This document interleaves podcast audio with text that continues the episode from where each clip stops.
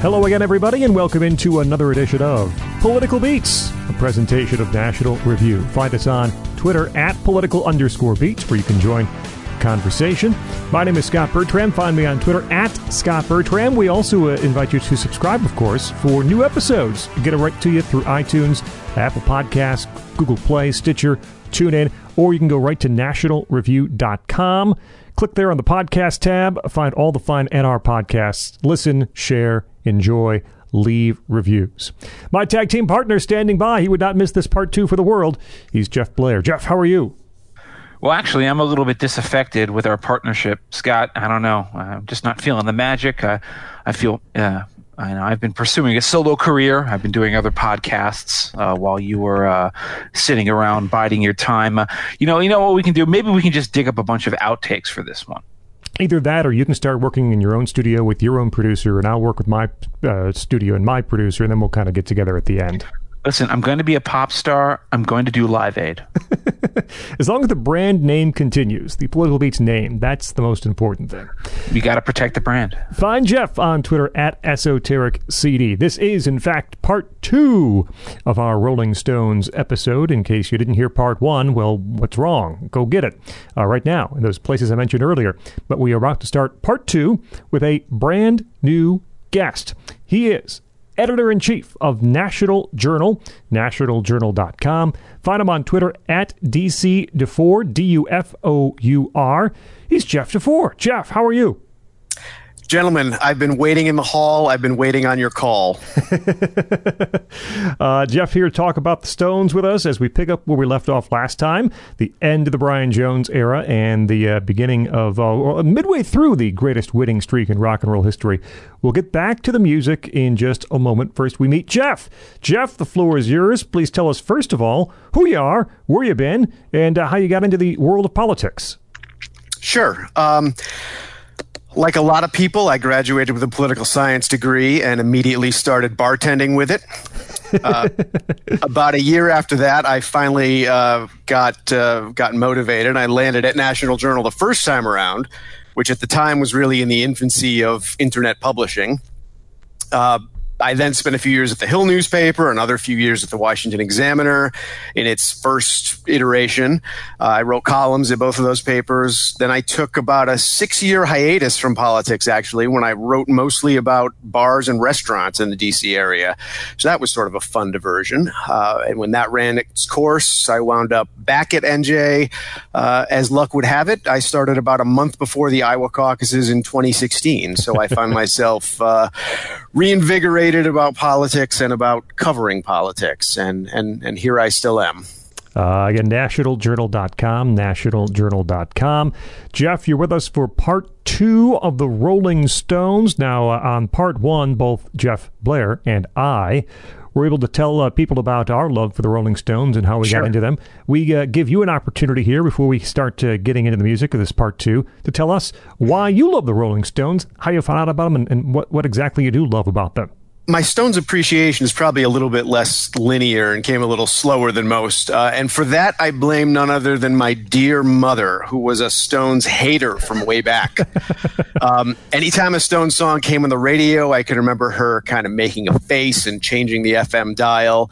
Uh, she almost perfectly encapsulated that Beatles Stones divide of people who grew up in the 60s. She never really cottoned to their brand of, of rock and roll sleaze. Uh, she per- preferred the the, the, the buttoned up uh, early Beatles. So going back to high school, it was I was a huge classic rock fan, but it was pretty much hot rocks for me, and that was it in my collection. Um, and even that record, I think I, I didn't even own an original copy. I think I dubbed it from my uncle's vinyl copy. You know, ah, you take a rack stereo yes. and you would dub it onto the cassette. Um, and I think I'm not even sure I owned Sticky Fingers uh, until late college or just after college. And that also coincided with my first Stone show, which was 1997 at the then brand new FedEx Field. Like a lot of things at FedEx Field, it was not a good experience. Um, it was cold. We were way up high, but they did play Sister Morphine on that tour, and I recognized it. I finally thought, okay, now I'm a fan. I'm one of the only people around me who knows what the hell this song is. Um, so anyway, I complete the collection not long thereafter. Fast forward almost 20 years, and I had been casually jamming with some other guys at a rehearsal space in Rockville every uh, every week or so.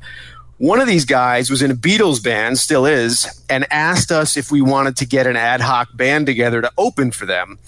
So a few of us, what are we going to open for the Beatles with? Well, we'll open with some Stones songs. So a few of us ended up doing about eight or nine Stones tunes. And out of that, about five years ago, a, a band was born now known as the Dukes of Dartford. We named them after the train platform where Mick and Keith met one another. Uh-huh. Um, and in fact, the guy who plays uh, Keith to my Mick named Jim Neal. He works in Senate leadership, and our female vocalist Karen Weiss works for the Library of Congress. So we've got a lot of uh, political representation in the. She's in is the she the one? Is she, she's the one who does the backing vocals on "Gimme Shelter," I assume. Oh, yes. like, like let it loose. All right, Yeah. You bet.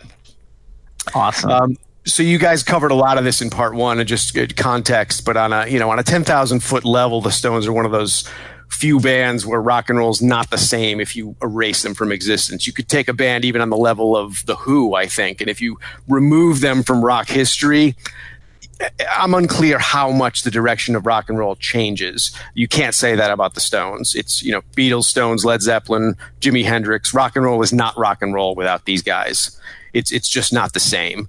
And you also have to note that 20 for, for a 20 year period starting in the last episode you guys covered a lot of from 1963 to 1983 i don't think any band has ever put out very good to great material over two decades not Springsteen, not U2, not any other legacy band, including the Beatles and, and Led Zeppelin.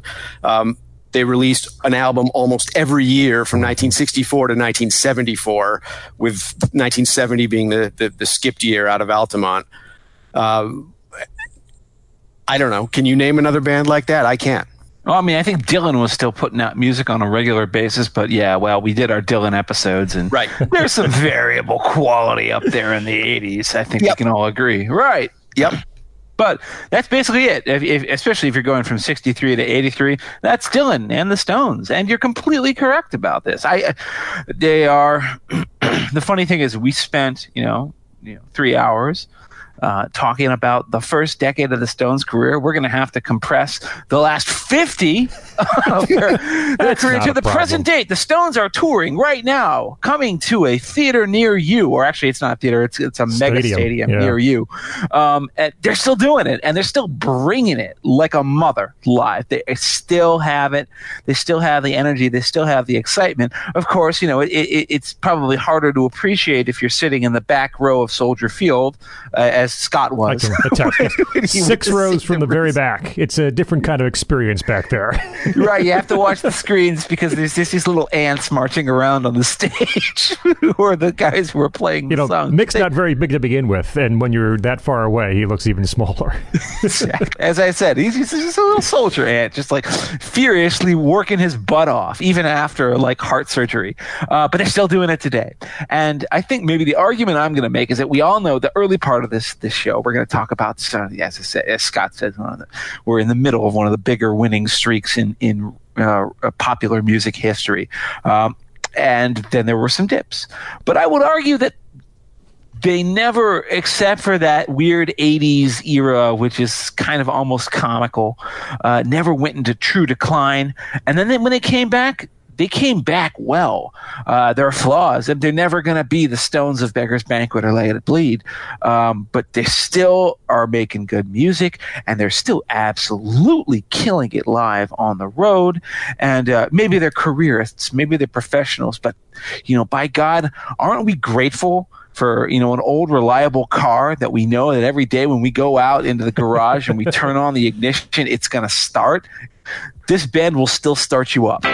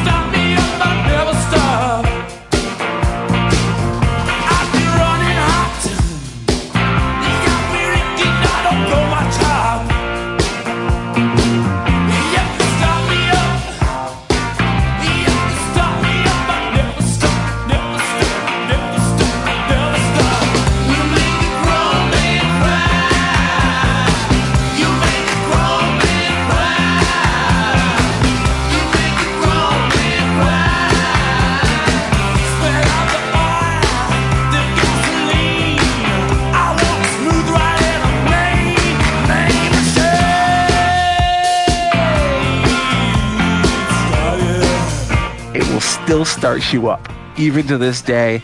And uh, I guess you know, since I've been talking about how good they still are as a live band, this is where we begin. We began with the first sort of epic, world historical, legendary Stones tour. The ones uh, I talked in our pre-show notes about how much I make fun of people like Greil Marcus who like to mythologize things like this.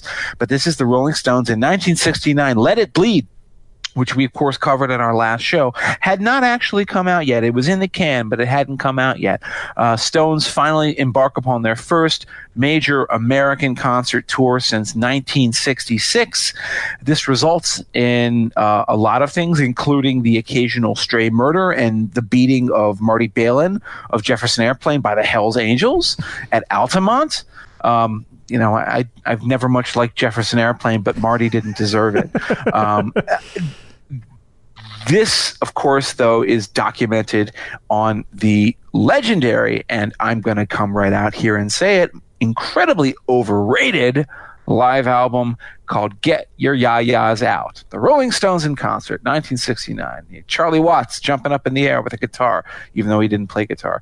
Um, in, in- on the cover, uh, it's a very famous album. It's widely considered one of the greatest live albums ever released. I don't agree, and I wonder if you guys feel the same way, or if you you think this is truly one of you know the great live documents of the rock era. It would not be in my top 10 live albums of all time. Um, it might not even be in my top 20. That said, I don't, I don't mind it. I think it's a lot better than a lot of the other live albums they would put out. I'm talking about uh, Flashpoint and Still Life, which are truly execrable live albums. Why those ever were released, I have no idea. Maybe we'll get to that later. Um, but I think this is a decent live document. Um, I think the high point for me, and I really was hoping to avoid talking about this song in the era of Jeffrey Epstein, um, but Stray Cat Blues, uh, the the reimagining, uh, the reimagined slowed down version, I really like. It's to me, it's the exact same chord progression and tempo as Led Zeppelin's "Your Time Is Gonna uh, Your Time Is Gonna Come."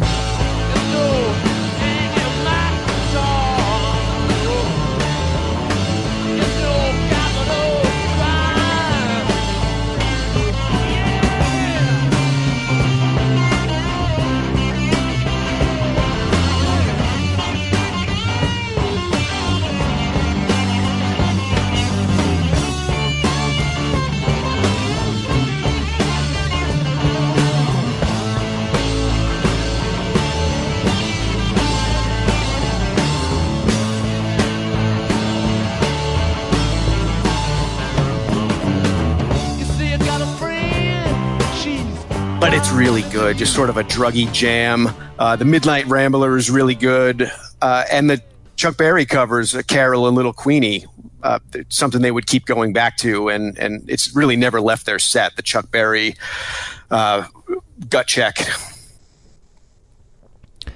Yeah, and for I, yeah, if you've listened to previous episodes, you know I don't spend a ton of time with live releases. Generally, I've heard all these Stones. When I've heard Ya- Yeah, it's it's it's okay. What I spend a lot more time on is I, I work with a guy who had a ton of Stones uh, bootleg live albums, and I, I spend far more time with those. Uh, Get Your Leeds Lungs Out from '71. Uh, Welcome to New York from 72, uh, Rocks Off from 73.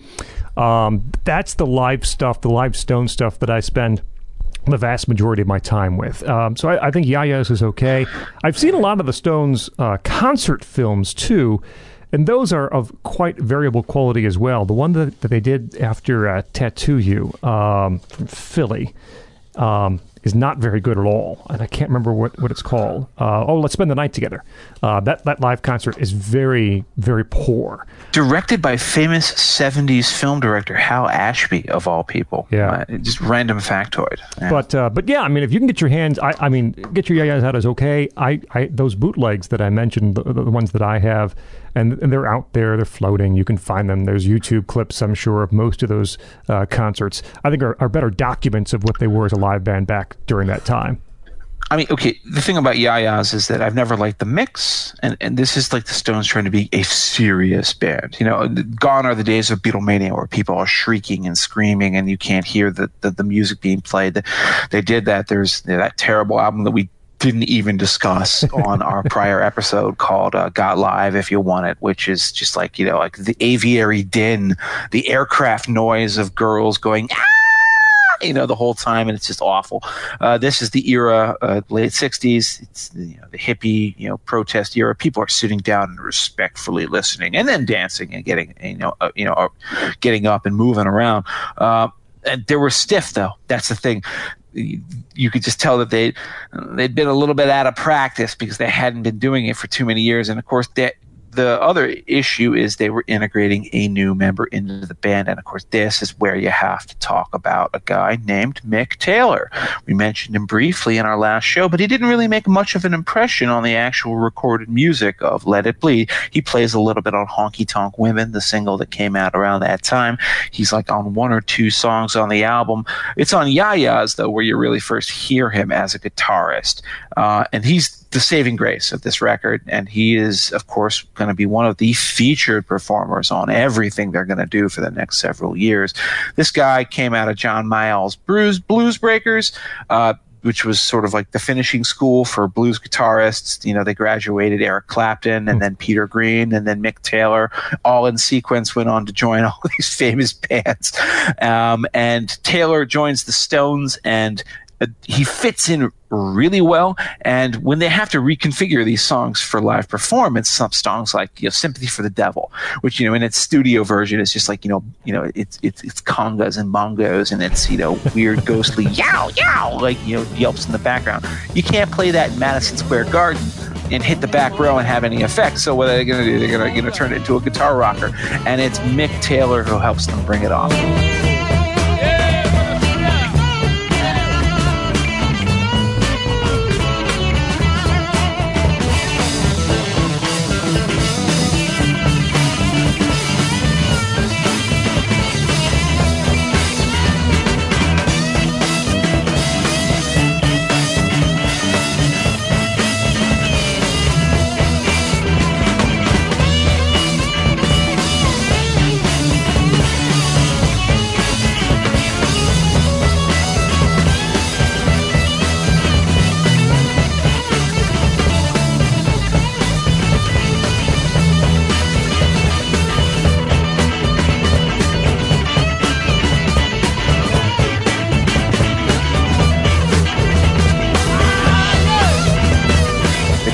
Taylor who turns Love in Vain into an amazing live number. It's Mick Taylor who does an amazing job with Midnight Rambler.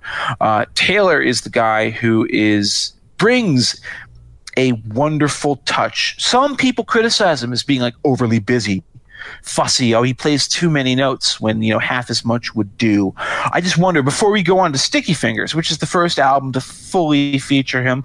Although even there, Sticky Fingers is an album with such a long genesis that some Yeah. songs were recorded before he even joined. Um, what do you guys think about Taylor as a player? Oh, I'm thrilled to do this now. Um, before we get into his his albums, Mick Taylor may actually be my favorite lead guitar player in ever. But he's certainly in the conversation because he's so tasteful. I don't think he's ever playing too many notes. Sometimes he, he- I even think he's too restrained. Um, his box of tricks, I would say, is somewhat limited, but man, oh man, does he make great use of those tricks. Um, I look at him as almost the inverse image of Jimmy Page. Page had all kinds of innovative ideas about how to play the electric guitar and what to do with it, Yeah. but he could really be sloppy live. Um, contrast to that, uh, contrast that to Taylor's playing on, on on some of the live recordings during during this tour, uh, the famous Brussels show, the famous Dallas show, um, the slide work on Brown Sugar and all down the line.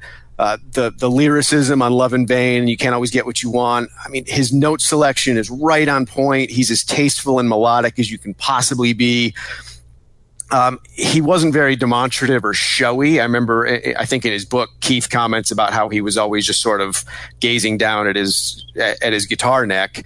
Uh, but that was fine because you He had all the the, original shoegazer. around him. yeah, he was the original shoegazer. But you've got Keith and Mick jumping around all around him. He doesn't need to be that demonstrative.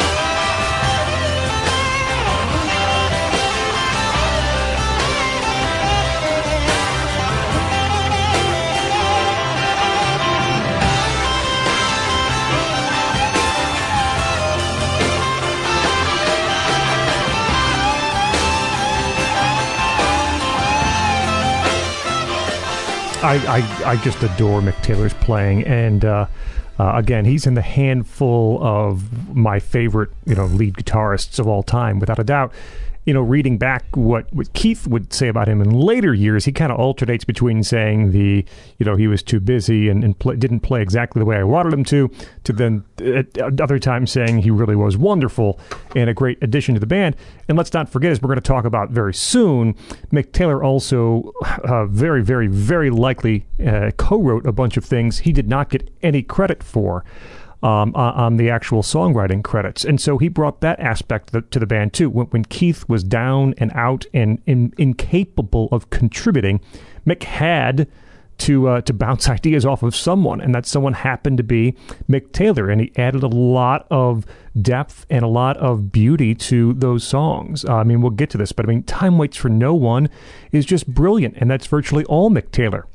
Uh, right away on Sticky Fingers, Can't You Hear Me Knocking? One of my favorite Stones songs. That song doesn't exist without Mick Taylor. It's not happening uh, w- without Mick's involvement in the band. And so are, there are a lot of places over these next four or five years where you have songs that quite literally would not have existed uh, in that form without Mick Taylor being in the band. I, I think uh, I, I agree with Jeff. I, I listen to, to, to Mick Taylor. I, I, very rarely, rarely, whether it's on the album or in a live setting, rarely think that he's playing too much, that he's too busy. Um, I, I think he's he's just he's technically gifted, quite clearly. Um, but I, I think he generally plays within the song and is very tasteful with his his licks and additions, and even his solos. His solos aren't you know over the top. Uh, generally, uh, you know, uh, red hot sort of solos. They, they they fit the song. They're very lyrical in nature, and uh, he is just a magnificent guitar player. So this brings us, of course, to the first studio album of the era that we're going to cover, and again, the sort of the third part of the the classic tetralogy of as as what we've already referred to as the great winning streak of the Stones' career. We had Beggar's Banquet, we had Let It Bleed, then they took time. they broke up with their label. They went on tour. They became English tax exiles. They went on tour again. They did a little more recording. And finally, out comes an album called Sticky Fingers, which everybody loves. Except me. I'm, I'm the only person on the planet who thinks this is the big down swerve in that era. Um, I, which is not to say that there aren't at least half of the songs on this record that I consider to be great triumphs, and, and one of them will make my top five, maybe two at the end of the show as the best things the Rolling Stones ever did. But I've always found this album to have a lack of a flow. And I've never, and I guess probably the number one reason why I don't like it as much as everyone else is that the two biggest singles on it are the ones that I like the least. I have never liked Wild Horses. I'm sorry, I just, I, I, I, this is a song that could be good in other people's hands. I would have loved to hear the Faces do Wild Horses. The Faces could have done a fantastic cover of Wild Horses with good old Ronnie Wood doing a fantastic guitar interpretation of it. No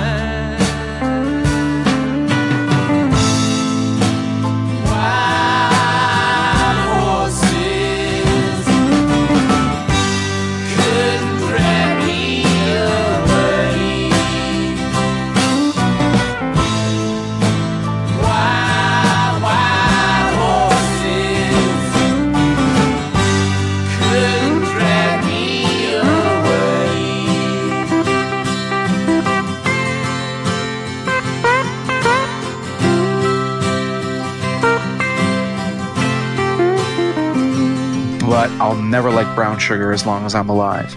Brown sugar, what can you say about brown sugar? Brown sugar, surely, at least, is the greatest ode to the joys of slave rape that has ever been written. It has not aged well. It has not aged well. but the thing is, is that even at the time, before the woke era happened, I was eight years old or whatever it was when I first heard the song and I finally decoded the lyrics. I was like, man, that sucks. and it's not even the lyrics that you even get. You listen, like Stray Cat Blues we talked about on our last episode. That's equal. I mean, in fact, Harry Harry Khachatrian on our last episode pointed out. It's like, well, it's a, it's an even coin flip between this and Stray Cat, which is more offensive lyrically because you know Stray Cat Blues is Mick Jagger having sex with like you know fourteen year old groupies, and, but Stray Cat gets by because the music is so great, and I find Brown Sugar, although it is a crowd pleaser, and yes, yes, that's a very compulsive riff. I find it to be sort of a retread and a repeat of greater triumphs earlier in the career. It's like half "Live with Me," it's half. Um, you know, uh, you know, Street Fighting Man. It, it sounds like earlier triumphs that have been done again, and it feels a little bit too kind of calculated. Again, I am out on a rock in the middle of the ocean as the guy who says he doesn't like sticky fingers because he doesn't like brown sugar and wild horses. You guys, please defend them and save the honor of political beats by pointing out that these are actually good songs. They are good songs. Um, although I w- what I will agree with you on is I think that the album does suffer in part due to its sequencing and its flow. I, I- I can't think of a more poorly sequenced Stones album, at least popular Stones album, uh, than, than Sticky Fingers. That said, uh, I, I think the songs here are generally up and down, very solid to great. Um, Can't You Hear Me Knocking, which I mentioned just a minute ago uh, with Mick Taylor um, is just one of my all-time favorite Stones songs. It is seven minutes plus. It is um, it, it, that opening riff with uh, Bill Wyman's thumping bass and Charlie just snapping his snare drum in. Those first five six seconds are delicious. I love it. Um, it has a very kind of Latin Carlos Santana kind of vibe to it. The first what two and a half or so is is the is the song structured, and then there was uh, you know space left for for a little bit instrumental break with Mick, Mick, Mick Taylor and, and Bobby Keys on, on saxophone. And then all of a sudden they started listening to their Santana album. It, it's the Rolling Stones as jam band. And it's great. It's fantastic. Four minutes, yeah. And it wasn't it wasn't supposed to be. They were supposed to shut things down, and uh, Mick Taylor just simply wouldn't stop playing. There's a section where Keys thinks the song is going to end. You can hear the saxophone drop out. Mick keeps going, and if I listen closely enough, I think I hear someone in the background saying, "Keep playing," something something like that. And they do. And uh, Mick continues soloing. Bobby Keys jumps back in after about 10, 15 seconds, and you have still another two minutes or so of this magnificent uh, back and forth between Mick Taylor and, and Bobby Keys on the sax, and it's just it's just amazingly good the way those those two instruments are weaving all around.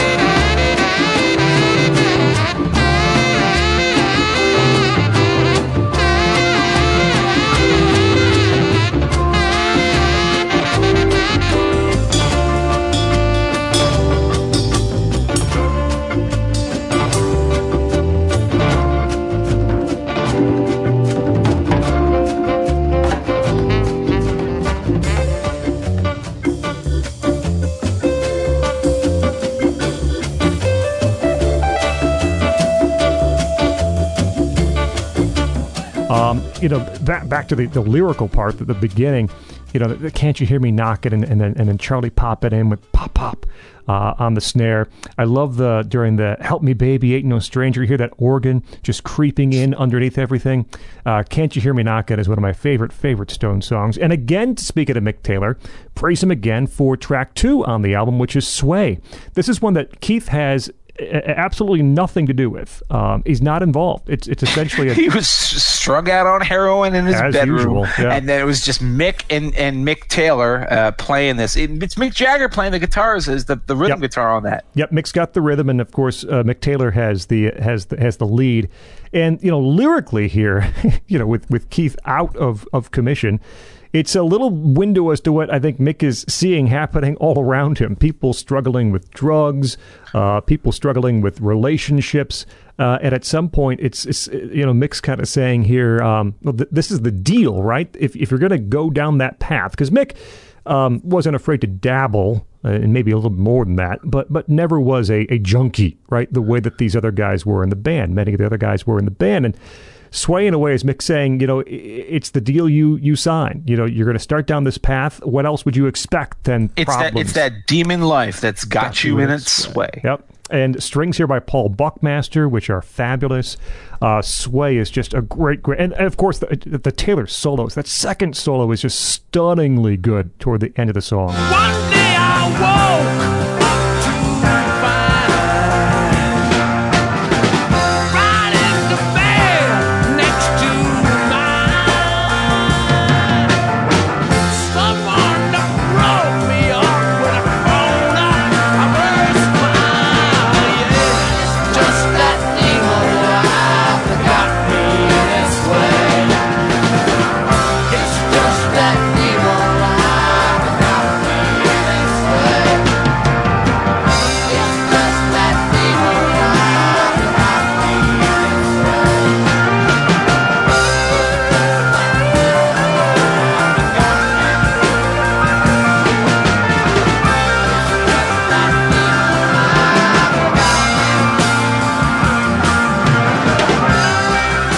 fantastic. I'll also defend Wild Horses from from Jeff's uh, uh, beatdown. I, I think Wild Horses is a very good song. I don't know if that's because I am also a, a, a massive Gram Parsons fan, um, and of course, this is one of the most Gram Parsons influenced tracks I think that Keith Yeah. ever put together.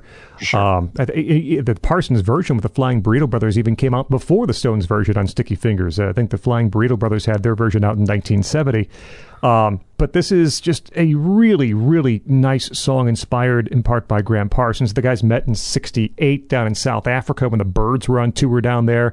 And, and Parsons really taught, you know, as much as Mick and Keith knew the blues uh, like the back of their hand, and they did, uh, you know, Gram taught them about country. Uh, and, and you hear that influence seeping in on a number of tracks over the next decade or so, and even past then. Even you know the more the more current albums like Voodoo Lounge have these country tinged uh, songs on them, and I think that has a lot to do with what, what Gram gave them in their conversations.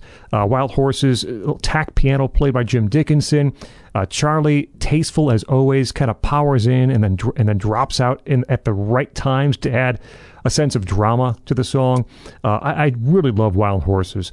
Those are the three I wanted to focus on. I'll, throw it over to Jeff, and I, I think I would imagine Jeff's going to also defend the honor of Sticky Fingers. Uh, yeah, you and I are largely going to be simpatico here. Um, I, agree with you about the running order. Um, it, on subsequent albums, notably, I think Tattoo You, they do this thing where the first side sounds like the party and the second side sounds like the hangover or the come down. Um, I wish they did a little bit more of that here. Maybe Wild Horses and Sway on the second side, and you move uh, Bitch up to side A.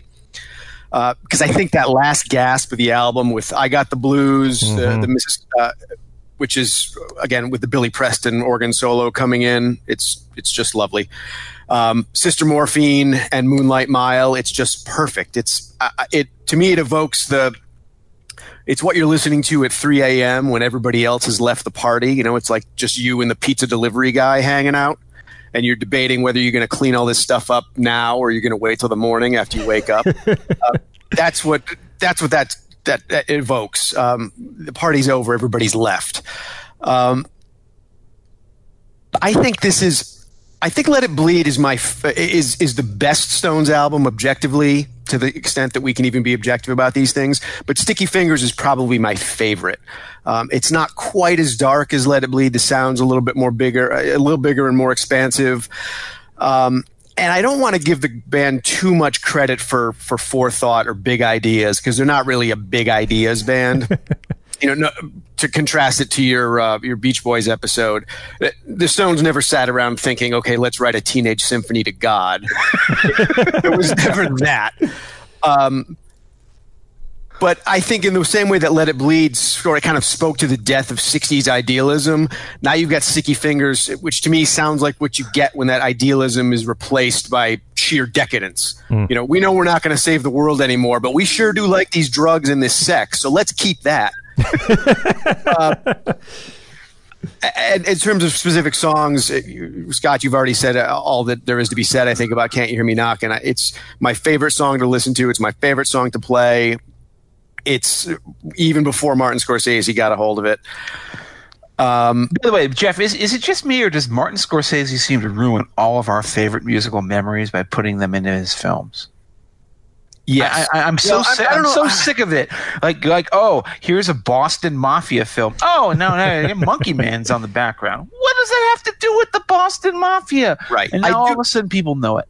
I do like the opening sequence of "Blow" with "Can't You Hear Me Knocking" when they're tracing the production process of the cocaine. Yeah, that That, that kind it, it kind of works. it does. Yeah, I would say uh, we. I already mentioned Billy Preston. Uh, you got to move the Mississippi Fred McDowell tune. They do a great job with that. And then um, we haven't said enough. I, I don't think about "Bitch," and a lot of people don't realize that's not Mick Taylor playing the solo. That's Keith Richards doing all Chuck Berry. Uh, it's hard to understand why people are, are confused by this. If it sounds like Chuck Berry, it's it's Keith. It, it, it always has been. It always will be. Yeah,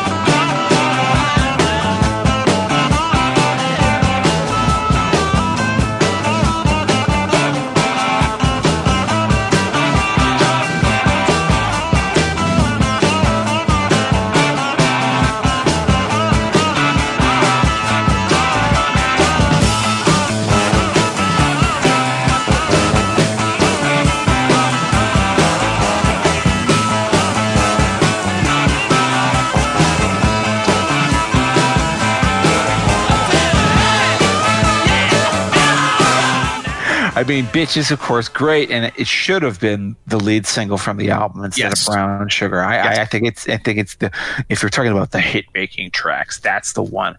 I'm gonna as And it's said, still mildly offensive. Uh, well, but you know what the thing is? He's not He's not- calling right, right, any right. woman a bitch. No. He's just saying that love is a bitch. Right. And you know, I always misheard that lyric. You know, you've got to fix it, Charlie. You've got to. I always thought he was telling Charlie Watts to do the mixing, engineering duties on the album. you've, you've got to fix it. You've got to mix it, Charlie. You know, uh, and and Charlie's sitting here is like, listen, I have to keep time for you, sons of guns. You- now you're giving me this job. Uh, but yeah, bitches, of course, just an epic track. Um, the after I have criticized this record for so long, I, I will say this that it ends with two of the greatest things that the Rolling Stones ever recorded, and they couldn't be more different from one another. The first one of them, of course, is Dead Flowers. God, I love Dead Flowers. I love Dead Flowers. I even survived through a moment where I was in high school driving a girl home from a date uh, you know, and I was trying to like impress her and be like smooth and romantic. And Dead Flowers was playing, and she's like, "Can you turn this awful country music off?" Oh, and I no. was just like, I got wounded, man. I was just like, "Oh damn!" And I you know, I, it didn't Wow. work out. It was never meant to be, clearly. But there's just something so wonderful.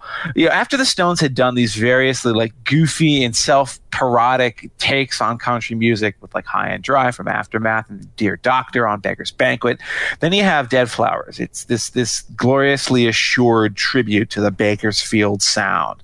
It's Buck Owens, it's Merle Haggard, um, and then of course it then interfaces with with Keith Richards hanging out with Gram Parsons, and then you get this perfect balance in the lyrics between silliness and seriousness. You know, like uh, they that line where you know you can send me dead flowers every morning. Say it with dead flowers, which is the the floral. Uh, it's- It's uh, FTD. FTD, wasn't it? FTD. Say it with flowers. Say it with dead flowers.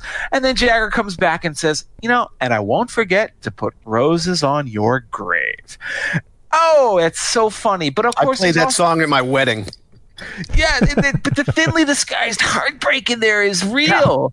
You know, you, you get that sense that he's snarking to keep from crying, and then Ta Taylor.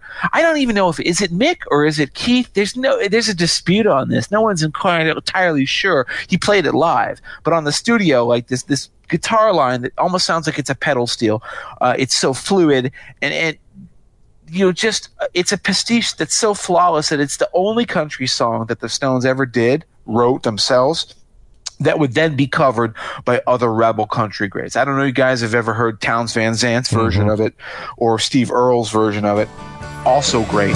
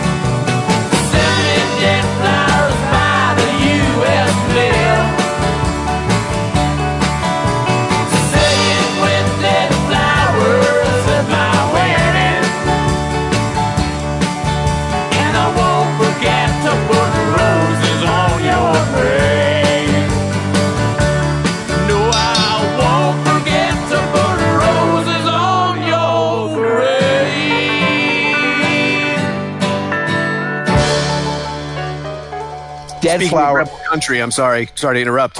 Yeah. Uh, but Alejandro Escovedo's version of "Sway." Yeah. You ever Yes, heard that? yes, yes, oh, yes. My goodness. That's very good. So Dead Flowers, though, fantastic song. But then this song, this album, which I've panned in large part, ends with um, it's this or it's You Can't Always Get What You Want uh, as the greatest song of the Rolling Stones' career. 55 years in the business. It's called Moonlight Mile, and it's a Jagger Richards composition in name only. Richards was nowhere to be found. This is Mick Taylor and Mick Jagger. Mick Jagger's playing the acoustic guitar. Mick Taylor's doing the electric fills. Uh, Richards was nowhere to be found. Then you know you have this this beautiful sound. And, and, you talked about how the Stones weren't going into like big movements; they weren't writing teenage symphonies to God. But I really do think that that lyric is is is Mick's greatest achievement. It's this hauntedly desolate travelogue of the yawning moonlit expanses of backroads America. Uh, you know, there's you talk about when the wind blows and the rain is cold with a head full of snow, and I, that may be a cocaine reference, but it doesn't sound like it. It just sounds like, you know, like it's it's cold and it's rainy. You know, you talk about like you know burning your clothes for, for fire, for warmth, and how I'm sleeping under strange, strange skies. It, it, it all feeds ineluctably back into that sense of, uh, of a person who becomes lost in the unforgiving vastness of an unknown and an unknowable country, which is the United States. And Jagger just builds up to that that big triumph where at the end he's you know he's letting go, he's letting go, and then it dies away, and then Mick Taylor just plays that little beautiful guitar solo that duels with Paul Buckmaster's strings, and then the piano it just echoes like ripples upon the water, and it ends an album of I think uneven quality, but it ends it on their greatest conclusion of their history. This is better than Salt of the Earth. As I said, this might even be better than You Can't Always Get What You Want. This, to me, even though it's so uncharacteristic for the Rolling Stones, in a weird way, could be their signature song.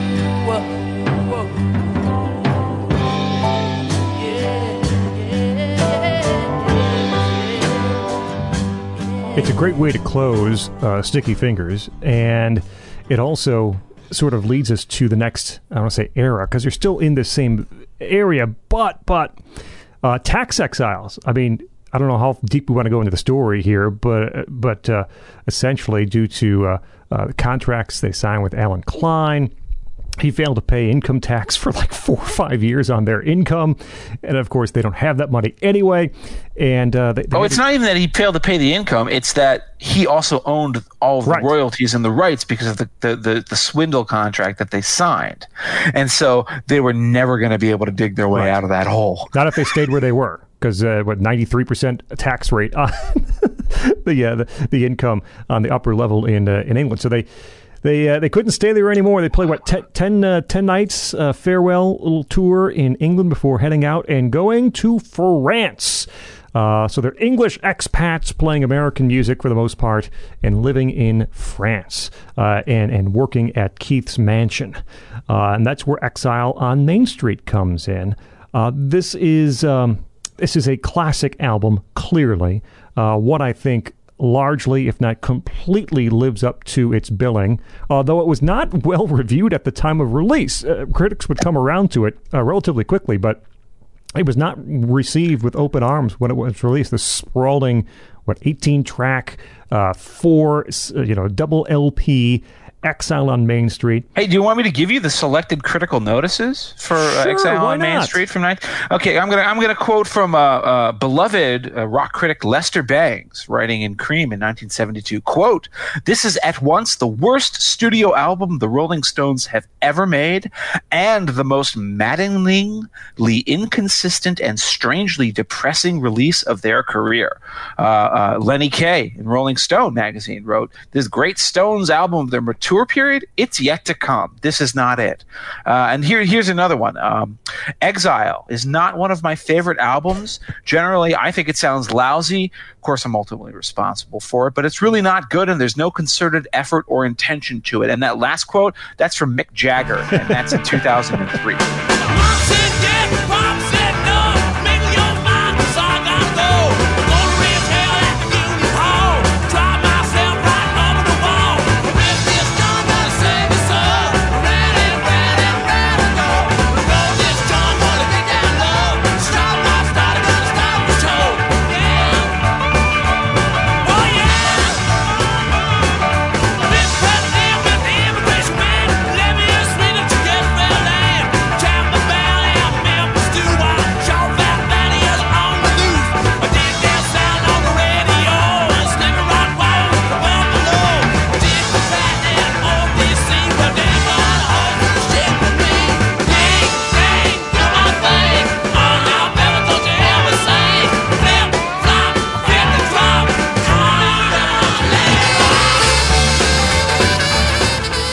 Well, I, think it's better than that. I'll go on the limb and say that. Uh, Exile is, uh, it's not all in France. There were a handful, six, seven songs they brought with them that were some years old. Tumbling Dice is older. Uh, Sweet Virginia's older. Alden Line is, is an older su- uh, tune. But once they get there, uh, uh, it's a mess. Uh, I mean, it's a mess. There are so much drugs happening, and not just with Keith, but with guys like Bobby Keys, uh, and, and and the producer and engineers too, Andy Johns and others, are just falling down this well of drugs and unable to claw their way out. You have Mick and Keith essentially writing individually, sending messages back and forth, sometimes through their lyrics. Uh, Mick is married to Bianca at this point, and uh, uh, Anita and Keith really don't like Bianca, and that that really strains that relationship between Mick and Keith and their ability to write songs together. And yet, in all of this, you come out at the very end, and uh, Jeff will make this point because I know he, he wrote about this, where this was not, you know, this was not planned. I didn't want to go and, and kind of have this touchstone album that, that grabs from every single piece of, of American music, from gospel to soul to blues to country. It just kind of happened that way, and uh, it's it's a masterpiece. And uh, I'll have Jeff DeFore uh, lead us off here with his thoughts on Exile. Yeah, I mean, uh, hanging out in the basement of a French mansion for months on end doing hard drugs is not really how I would choose to live my life. But damned if it didn't work for them.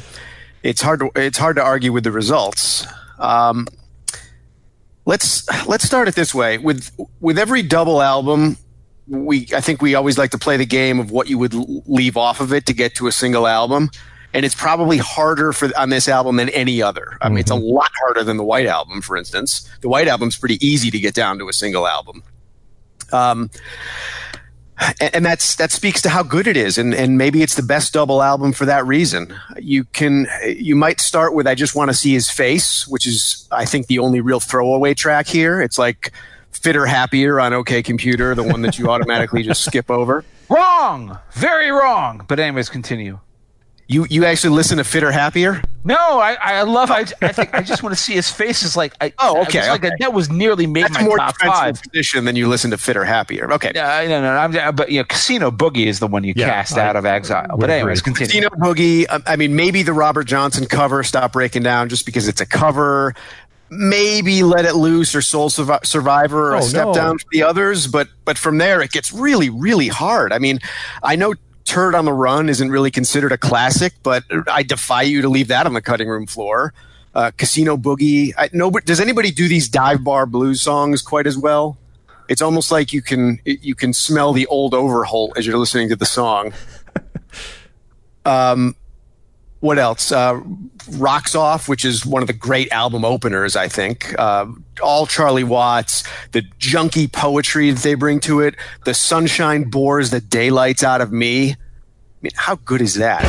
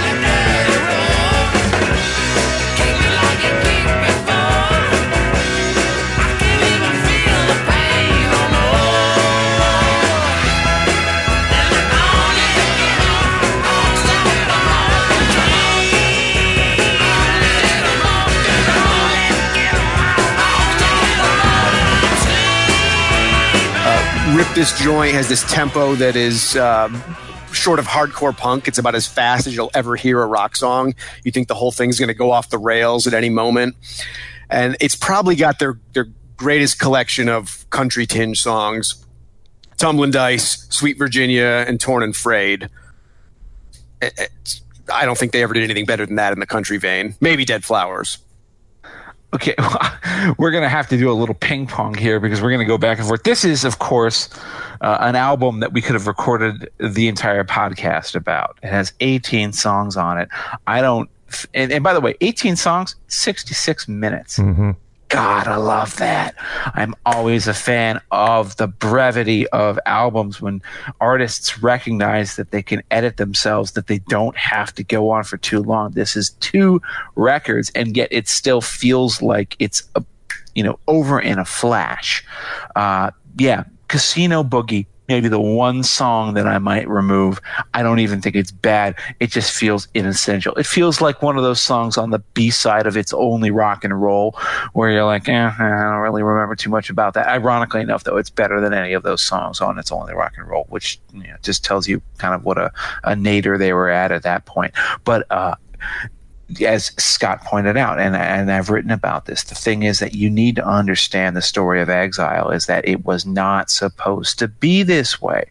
Everyone talks about this album. There are myths, myths that have arisen around this album uh, that are in fact so you know you know thickly formed and so fully sort of co you know coalesced that you, God help you if you would try to tr- you know, tear them down. But I will do that. I will be that man.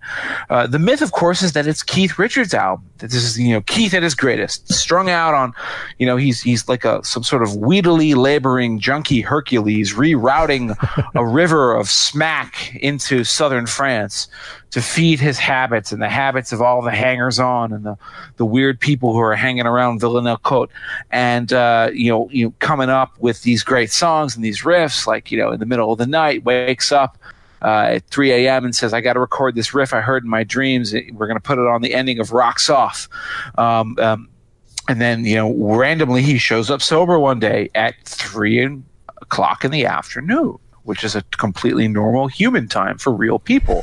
and then he's like, I have a song. Of course, everyone else is gone because they've just become accustomed to his junkie hours, which is to say, we're going to record from midnight onwards until 6 a.m. And the only people left are like the producer, the, the engineer, and the horn players. And what do they do? In 25 minutes, they record Happy. Happy, which is the signature Keith Richards song of all time. Happy, uh, where I have to observe that Keith Richards sings incredibly well for a guy who sounds like he is constantly falling off of a cliff.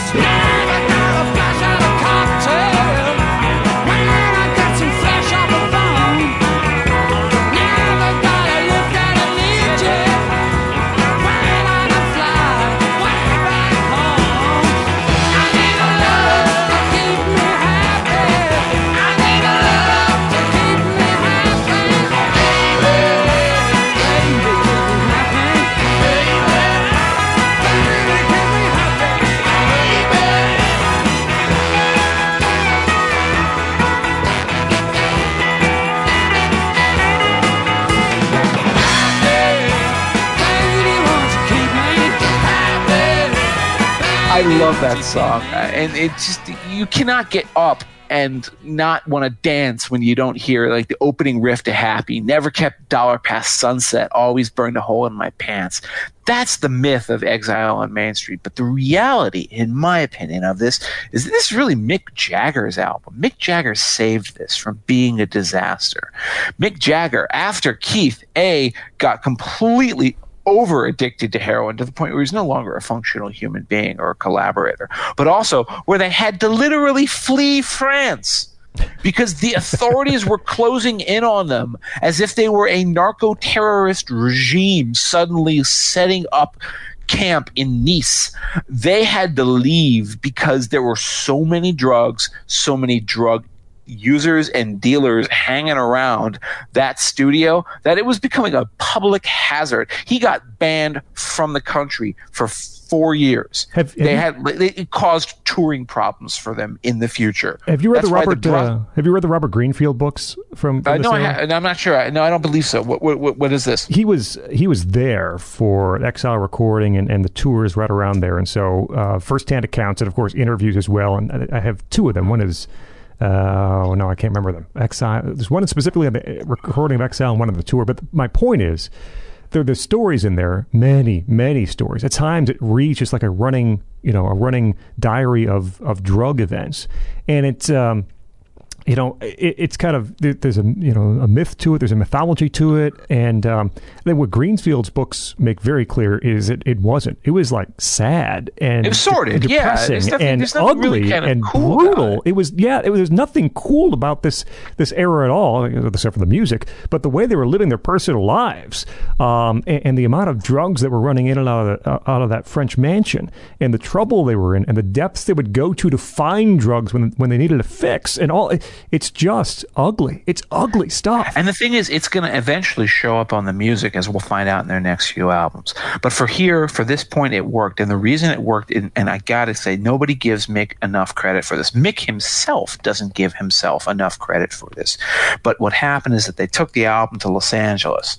You know, one of the very, you know, the USA was still uh, uh, allowable as a place for them to like live at least temporarily. They hadn't they hadn't been kicked out of there with their traveling medicine show yet, and so he went to uh, Los Angeles. Started sort of rescuing the the tracks that had been given to him, and then he started hanging out with a guy named Billy Preston, who we know if you. Uh, Listen to our Beatles episode from the latter part of that. Great soul singer who would become a part of the Stones entourage and their their performing ensemble for many years to come. Um, Billy took him to Sunday church. So s- would see, uh, you know, the gospel sounds, Aretha Franklin would perform occasionally. They would hear, you know, they would feel the spirit of the Lord moving within them. Mick was moved by it. And this is something that he had never heard in a Rolling Stones song up until this point. And then Jagger actually said, okay, you know what?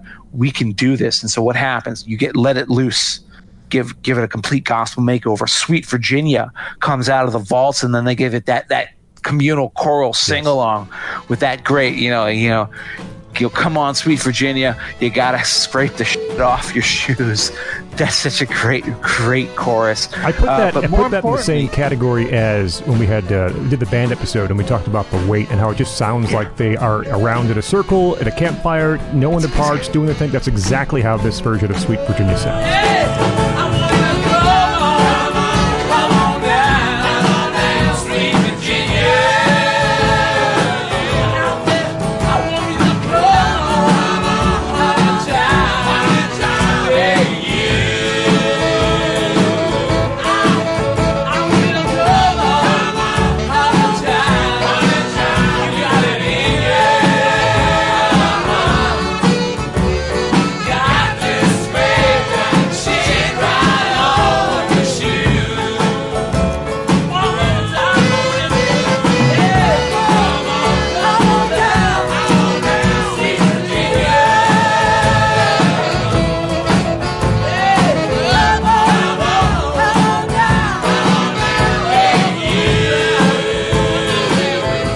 so real and yet it's not. And that's the thing.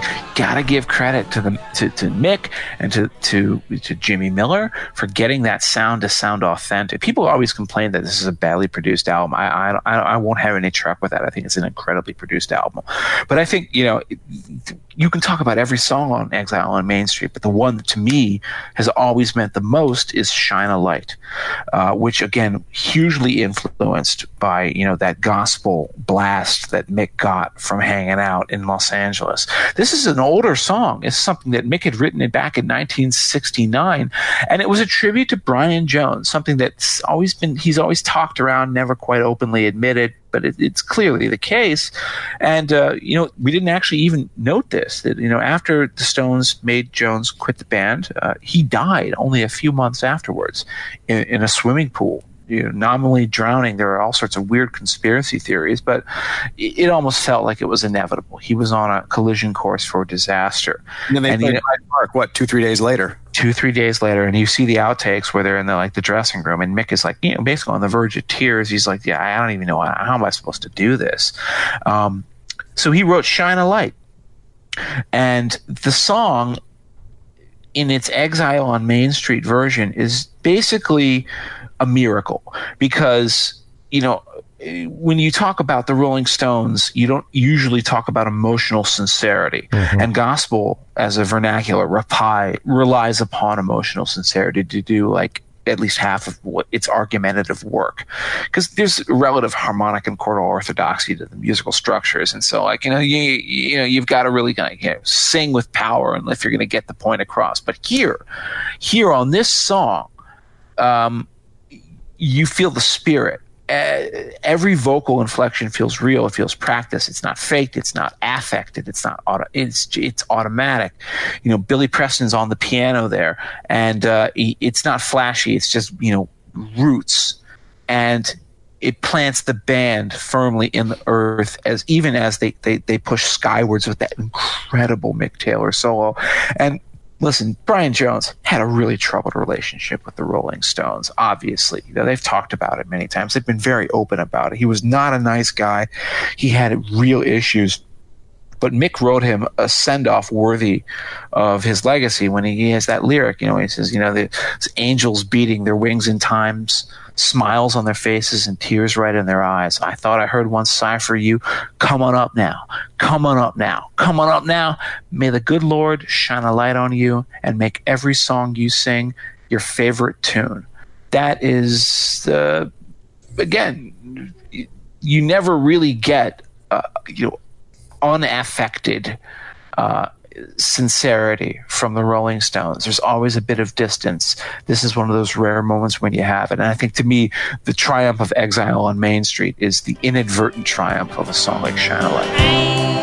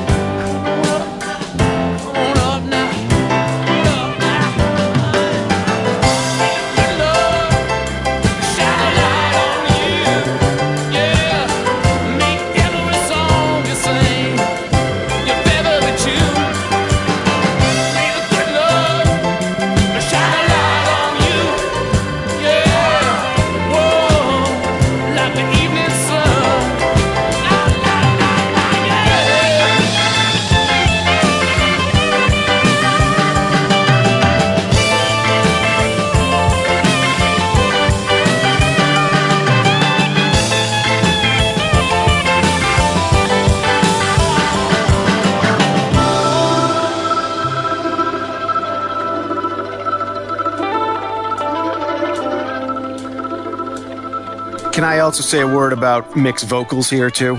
Yeah, please. They're, stylistically, they're getting a little bit far afield, not nearly as far afield as they would get uh, in a couple albums hence.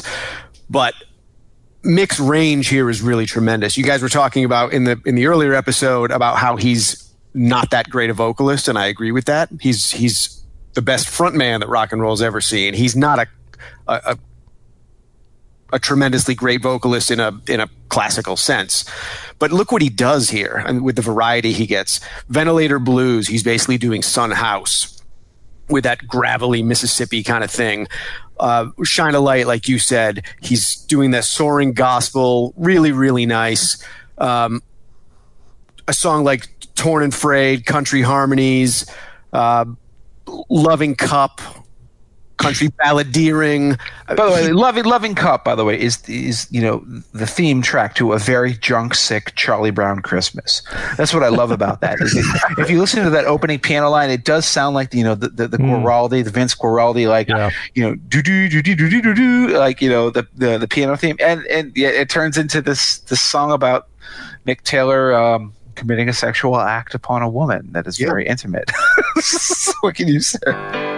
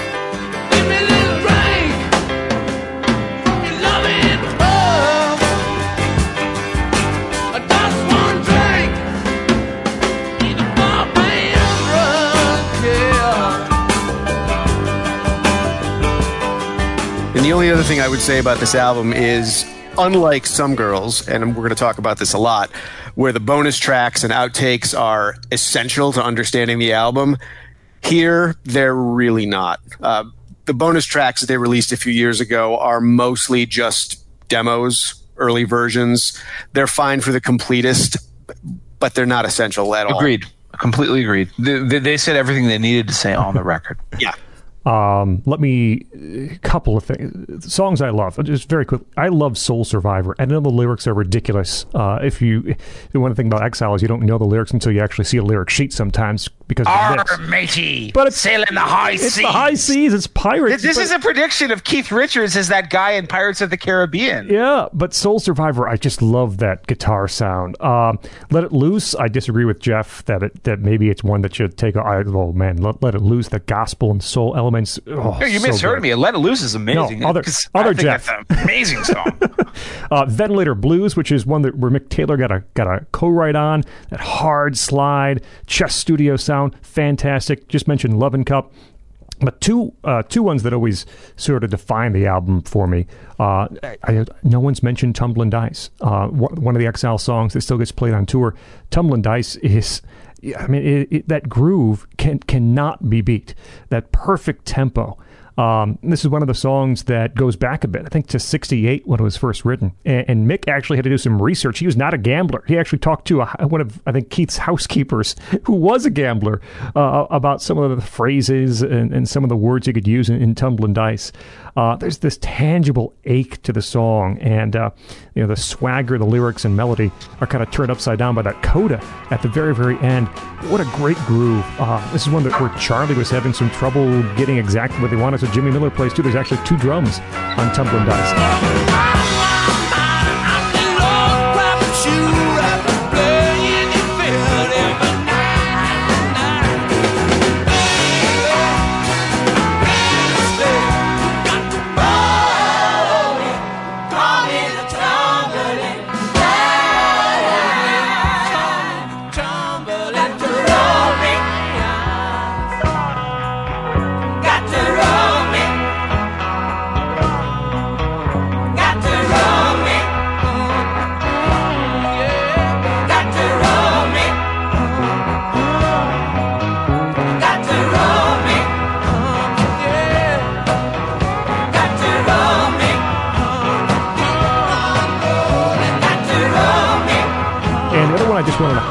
And I know Jeff before has mentioned it. is Torn and Frayed.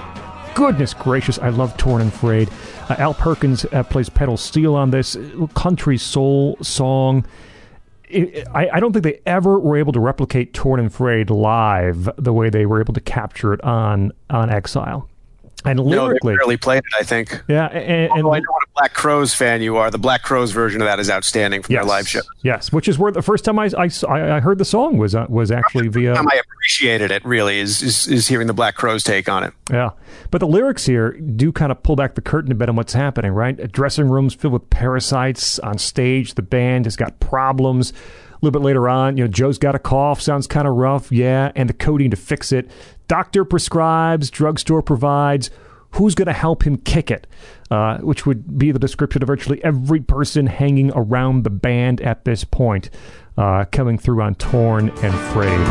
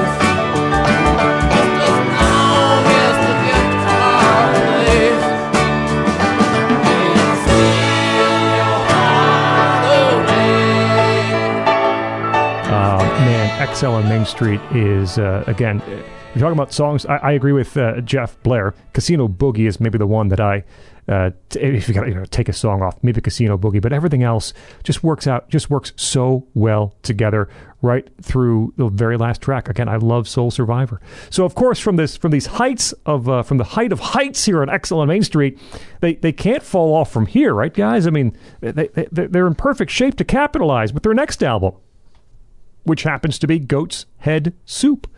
August of 1973. This is uh, what uh, it's it's it's the next year again, as as Jeff mentioned earlier.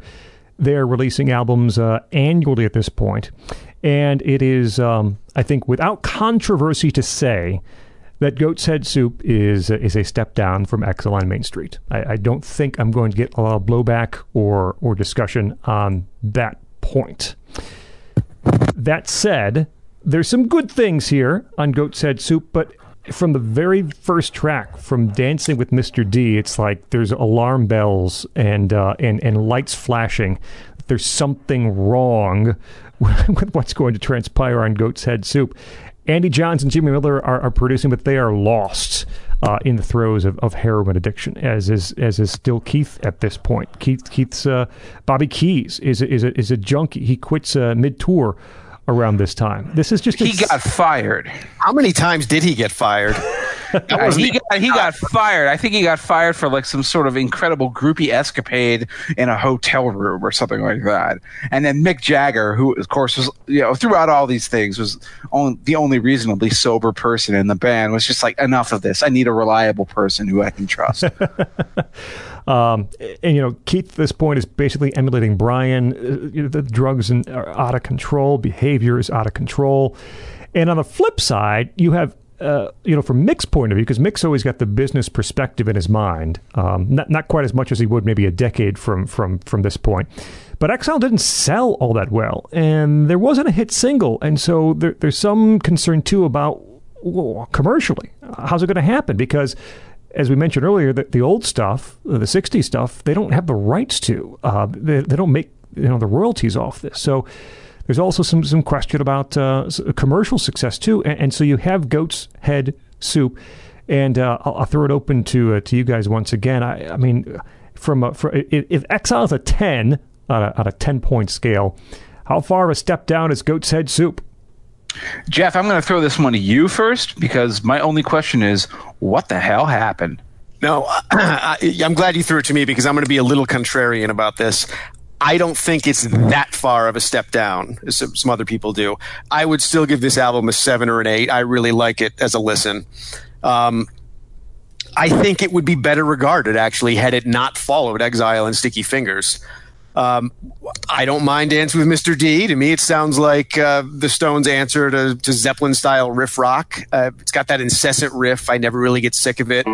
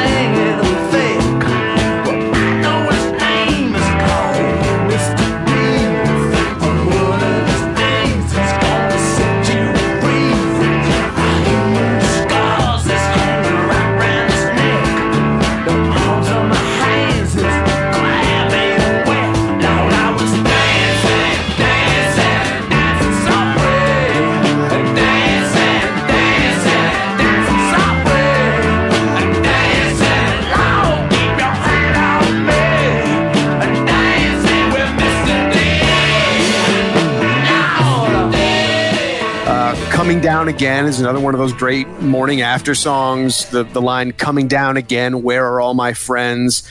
That that evocative hangover kind of imagery. Heartbreaker, or if you want to call it do do do do do do, uh, is one of their finest hard rock songs. It closes with this great Mick Taylor wah pedal rave up. And then Angie, which is hands down my favorite Stones ballad. I like it a lot more than um, than Wild Horses. Um, and, and what I'll say about Angie too is it's not a three chord special like a lot of uh, the slower ballady songs are. Like you can't always get what you want. It's it's three chords. This is, I think, uh, it's a little bit more innovative. They're using every key or every chord in the key. I think um, it's just gorgeous. And then we have, to me, one of the great mysteries in all of music, which is why Silver Train gets so little attention to this day. Uh, it picks up where on down the line leaves off as kind of a showcase for Mick Taylor's slide, but it ratchets up the country feel a little bit. It feels to me like something the Marshall Tucker Band could have done in 1973, and I say that uh, complimentarily.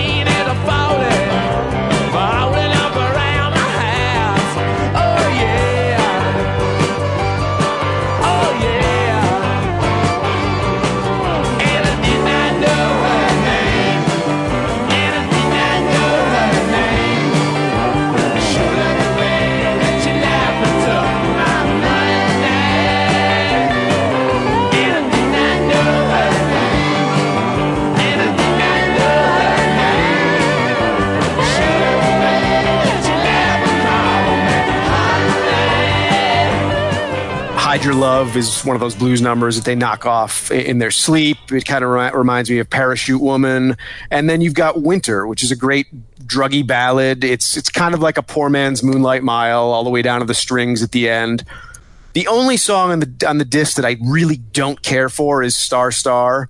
Uh, it dips into that Chuck, Perry, Chuck Berry playbook, uh, but not that effectively this time. It's sort of like It's lazy. It's plug and play Chuck Berry, and if it weren't for the f bombs in the chorus, the song would largely be forgotten. They, Well, I mean, they there, there, are funny lines in it. There are funny lines in it where like Yeah, he's well, like. "I ain't mad at you for giving the head to Steve McQueen," Right. and, and they had to clear that with Steve McQueen before they, they published it. And Steve McQueen was like, "Yeah, I'm okay with that." Uh, it, it, it, you know, you- you're a you're a star effer, star effer, star effer, star effer, star. You know, it's it's it's almost like them trying to court controversy. It reminds me of the, the later, the mid '70s, the "Love You Live" era, Yeah. where they're gonna, like Mick Jagger's literally riding on a giant inflatable penis. Yeah. and, you know, trying to like be like, "Oh, look at us! Look at how daring and uh, you know transgressive we are," but nobody cared anymore, man. You know, you know, it, remi- it, there's this there's this great article from the Onion. Um, w- uh, from like 1998, where they talk about Marilyn Manson. This and Marilyn Manson is now going door to door trying to shock people because like nobody's shocked anymore. Like it's like yes, we we've heard it all before. We've heard it all already, and it just seems so lazy. It just seems so tired. I, I hate that song. That song to me sounds like the sound of surrender. Yeah, you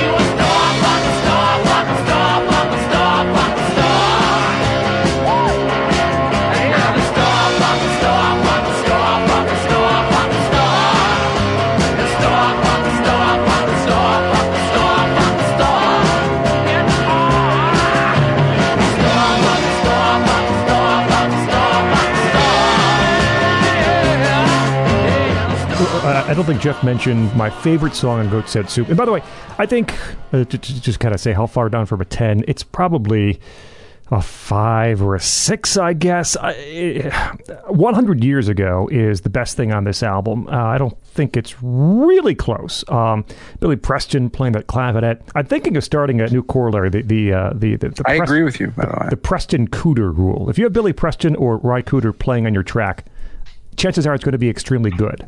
Uh, 100 years ago passes that test. Uh, Mick Taylor's got a nice solo uh, rock funk track here with 100 years ago. Uh, that breakdown, uh, you know, the "Call Me Lazy Bones" part, the way it goes from there into that quick clavinet, and then Charlie and, and Mick Taylor solo toward toward the end. Uh, 100 years ago, I think is the best thing here. Out walking through the wood the other day.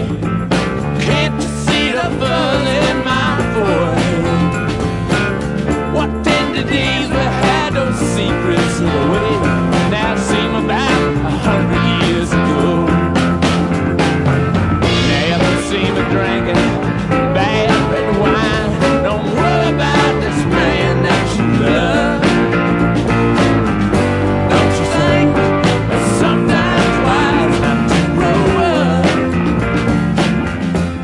Mr. D, I don't mind too much. I think Charlie's drum track here, the way they, they kind of gallop and clip clop through Dancing with Mr. D helps it out a bit. But this is the start of, and, and they would get better, but it's uh, what I would call like like barely a song, right? Um, it's an excuse for a Keith riff and the band to play, and that's not always a bad thing. But I don't think it was as good as it could be with Dancing with Mr. D. Uh, I like Angie pretty well. But one thing about Angie is, man, Nicky Hopkins on piano just steals that song. Inspired, inspired playing from Nicky Hopkins on uh, on on Angie. The way he weaves his his line through the guitars. The thing with Hopkins too is largely when he plays, he's not playing a repeated motif. He's playing something different almost exclusively throughout the, the course of the song. That's true with, with Angie. What a great, great song. But clearly, um, this is a step down from Exile, the end of, uh, again, rock's greatest winning streak. I also have to say this is a huge step down in the cover art department. well, you know, hey, I, hey, Mick, take this pair of pantyhose and stretch them over your face, and we'll take or, a or as a fr- as a friend of mine said, why does Keith Richards look like a poop stain on the back of the cover? Because he does. It's just. It, I don't know what they were going what for doing there. but they didn't get there, whatever it was.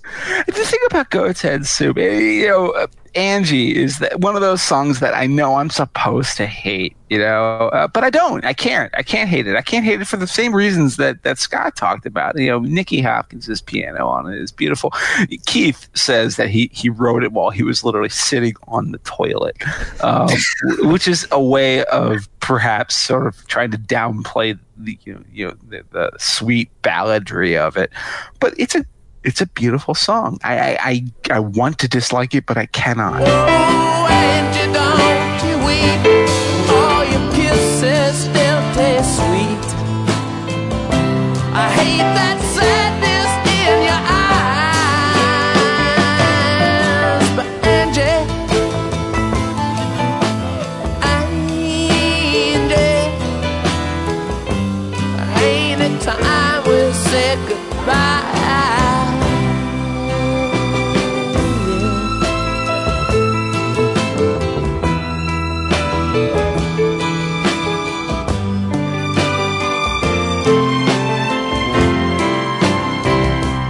Something like a heartbreaker. No, no, I, I know, Jeff, you said it was a do, do, do, do, do, but the, the, the proper way to pronounce that is do, do, do, do, do, do, do, do, do, do. It's those nagging backing vocals. And Eat it exactly eight times.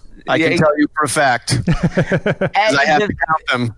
I, I, I, the thing about it is that you you listen to stuff that was coming around same time as Heartbreaker, like uh, "Living for the City" by Stevie Wonder, which is obviously a much more real and powerful and gritty, you know, uh, understanding of like yeah problems in in urban life, you know. And then you listen to this sort of like you know phantasmagoria horrorscape of uh, New York City. You know, the police shot some poor kid chasing them through the park, and yeah, I don't know.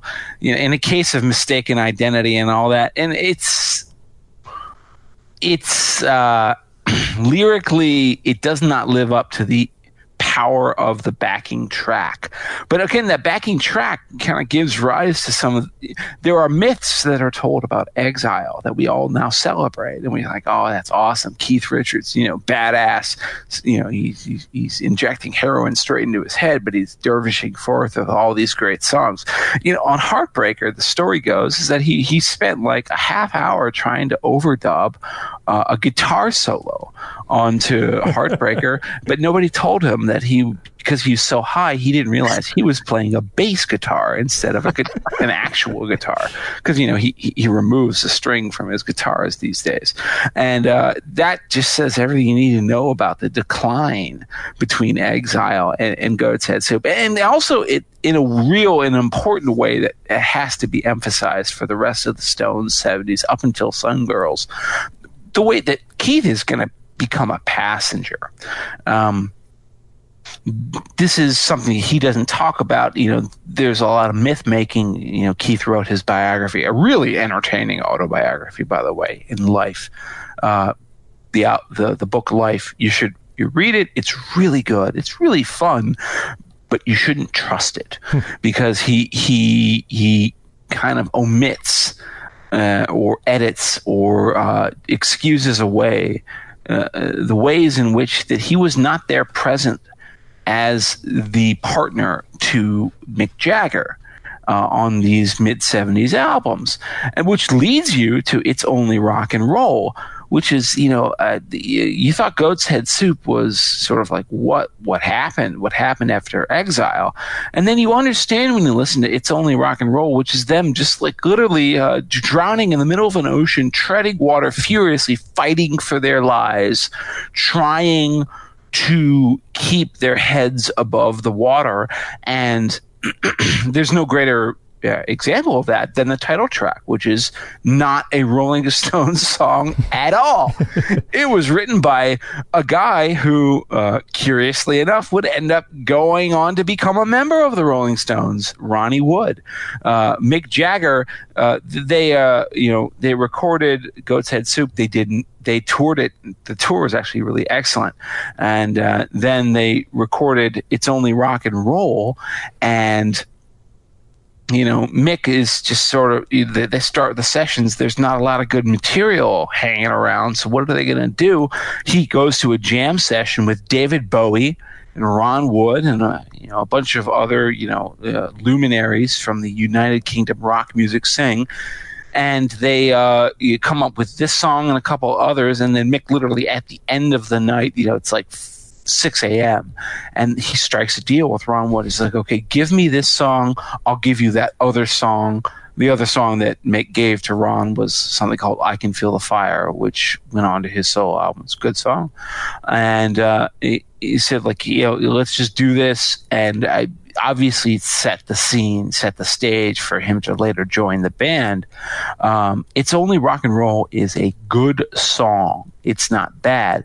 It's over lengthy. It has all the hallmarks of a superstar rock jam session that you can sort of get from its sounds, and it it sort of gives the game away uh, from where the Stones were in this doldrum period of their mid 70s.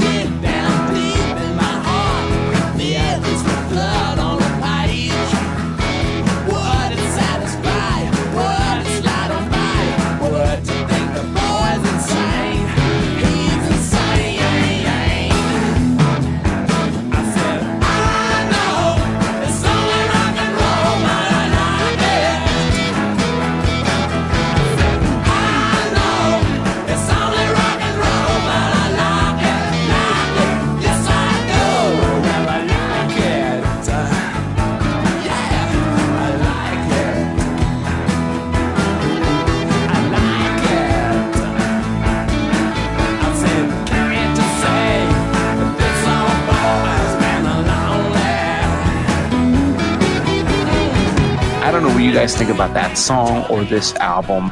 Uh, let's start it there. I think the song's all right. Like you said, it's good. It's not great. A little long. And again, it's the the, the, the basic track is is not the Stones. It's uh, it's the Faces. You know, Charlie's not on there, and uh, Ron Wood is, of course, who'd later be a Rolling Stone.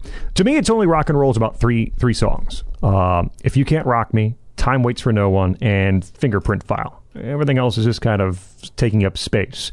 Uh, but those are three in my mind excellent songs. Um, if you can't rock me, those first eight seconds with uh, Charlie's intro, Keith's riff, and Mick Taylor's licks, uh, I could listen to that on eight seconds on repeat all day long. Fantastic. Um, you get to the solo part, you have those kind of spastic Keith riffs that lead into uh, to Mick Taylor's solo, just smoking solo. Uh, if you can't rock me is a great lead-off track to the album, and um, one I would have loved, loved, loved to have seen live uh, a couple of weeks ago, months ago at uh, at the Stone Show. But it does kick off the album, I think, out a very nice way.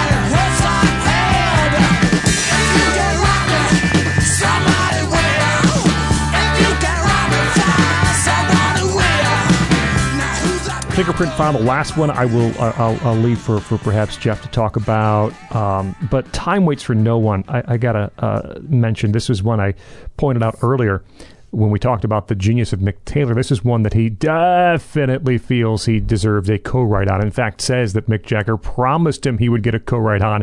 It was not until someone called him and saw the printed album uh, sleeve and said, "Hey, mate, you know you're not a co-writer on Yeah. Time Waits for No One," and um, Mick Taylor did not feel good about that. Now, now why did Mick Taylor leave the Stones uh, very soon? Uh, we'll get to that, get into that in a second. Uh, drugs, one. He, he thought he might die, which I mean, frankly. He probably might have. Probably might have. uh, but but not getting co-writes on some of these songs he felt he, he justifiably deserved is another reason, and I, it's nowhere more clear than "Time Waits for No One." Uh, This is a this is ex- this is a Mick Taylor song. Um, you can you can hear it from from start to finish. Uh, on the other hand, I, I think Mick, being the, the the smart business guy who kind of had his head on his shoulders here, knew the consequences of, of making a song Jagger Taylor and not Jagger Richards, and what that would mean to the already disintegr- disintegrating relationship between the two. It might have been a fatal blow. And so, do you want to, uh, you know, to to annoy Mick Taylor by not giving him a co-write on "Time Waits for No One," or do you want to completely drive away your longtime friend and songwriting partner and the core of the band? Well, he chose going with a default Jagger Richards song writing credit on Time Waits for No One. Now, the song itself starts with Charlie on this this tick tock kind of pattern on his drums, uh, feeding into the theme. Time waits for no one. Mick kind of sings this with the with almost a Caribbean island accent. He would kind of do more of this th- these these character voices almost uh, through the years. And there's this wonderful kind of mystic feel to it. Uh, and toward the end, you get three plus minutes of Mick Taylor's soul stirring solo. One take, live, in the studio. Again, this is a, very much a Mick Taylor, Nicky Hopkins song. The way that they play with each other and off of each other. Time waits for no one, six and a half plus minutes. It ends with Taylor's solo sort of fading out and Charlie picking up that tick tock pattern again on the, on the drum kit. Man, do I love Time Waits for No One. It is, uh, for me, far and, far and away the highlight of its only rock and roll.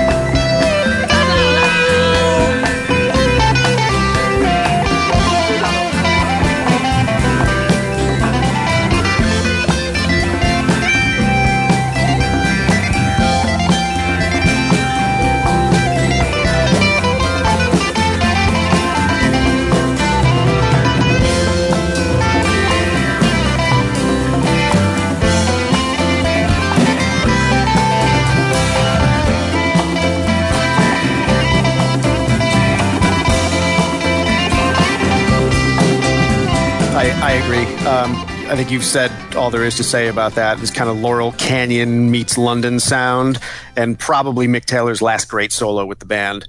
Um, to dwell on Fingerprint File a little bit more, it's one of their first great funk rave ups, and I think it's probably Keith's first use of use of the phase pedal ever. Um, it gets a little political, uh, 30 years ahead of its time, maybe, in taking on the surveillance state. And if I can even back up to Heartbreaker, uh, I know you guys are familiar with the Brussels show from 73. In Heartbreaker, they break down in the middle into this huge funk jam for two or three minutes. Uh, it almost sounds like a Curtis Mayfield Superfly kind of thing. That to me is there's a direct line from that into what Fingerprint File would become. I don't know. Well, you better lay low.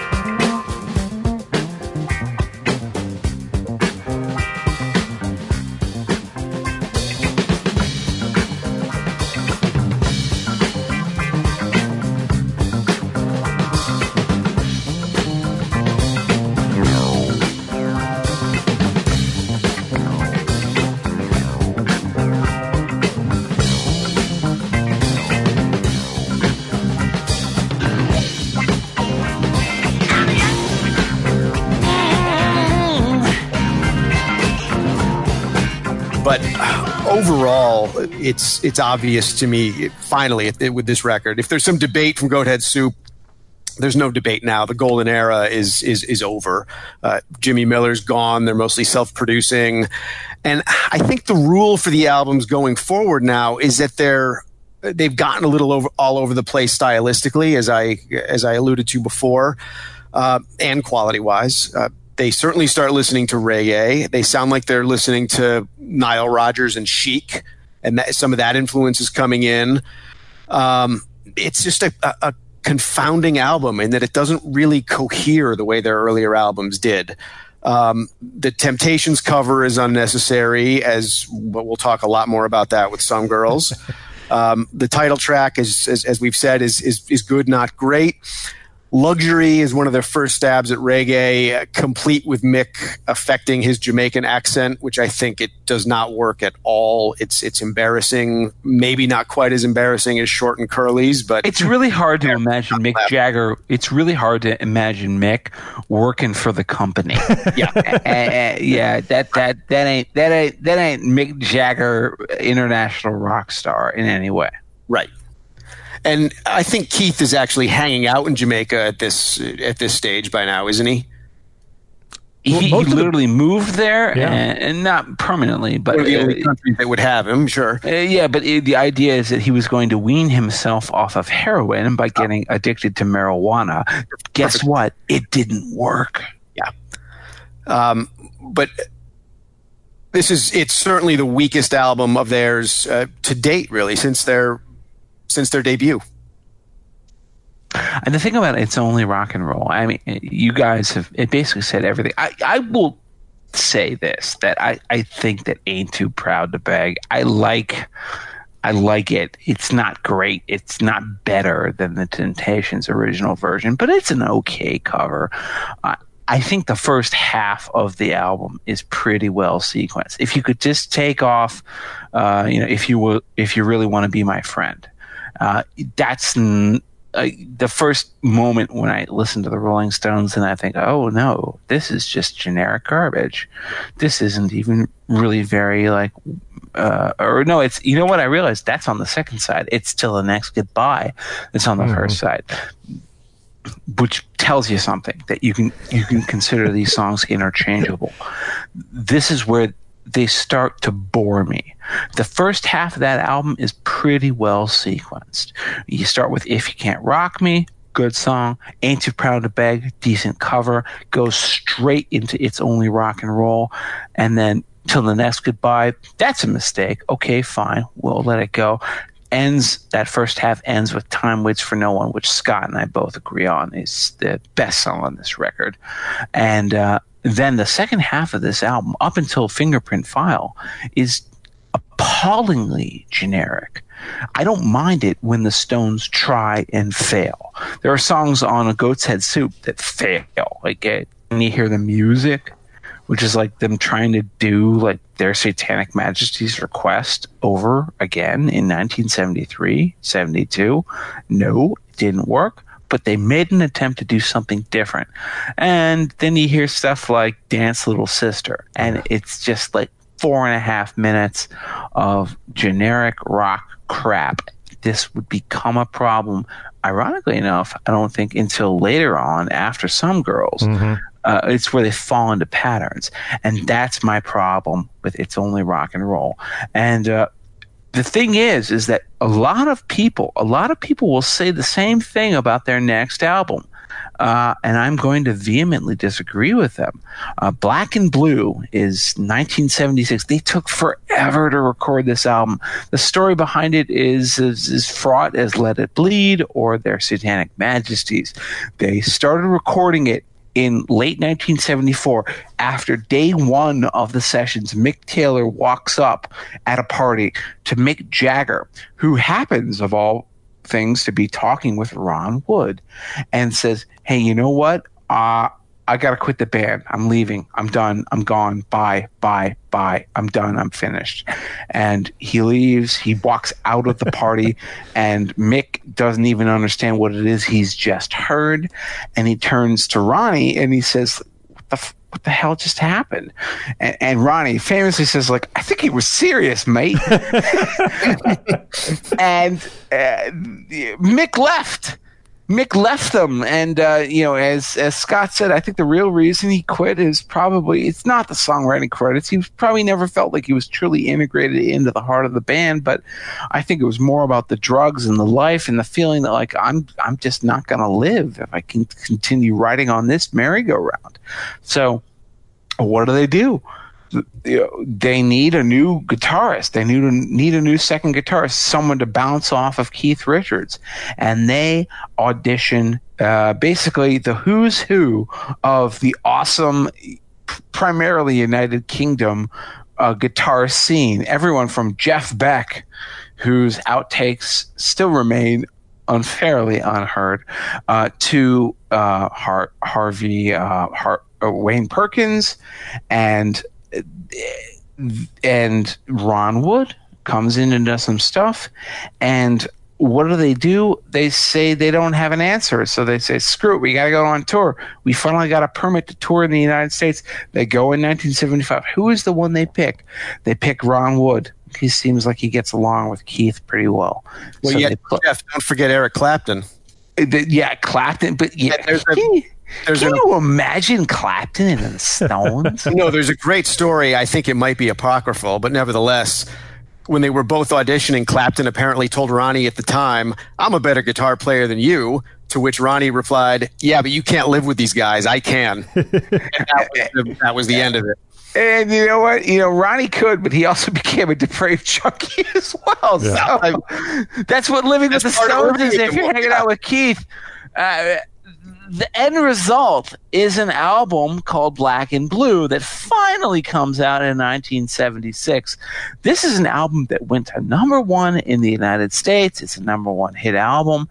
Um, but if there is any way to claim that any of these number one albums during the Stones mid 70s commercial like uh, blockbuster era are underrated, I would claim that it is this.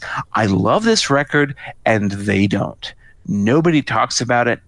They don't play any of the songs from it anymore, really. And maybe Fool to Cry" or "Memory Motel" will come out every now and then.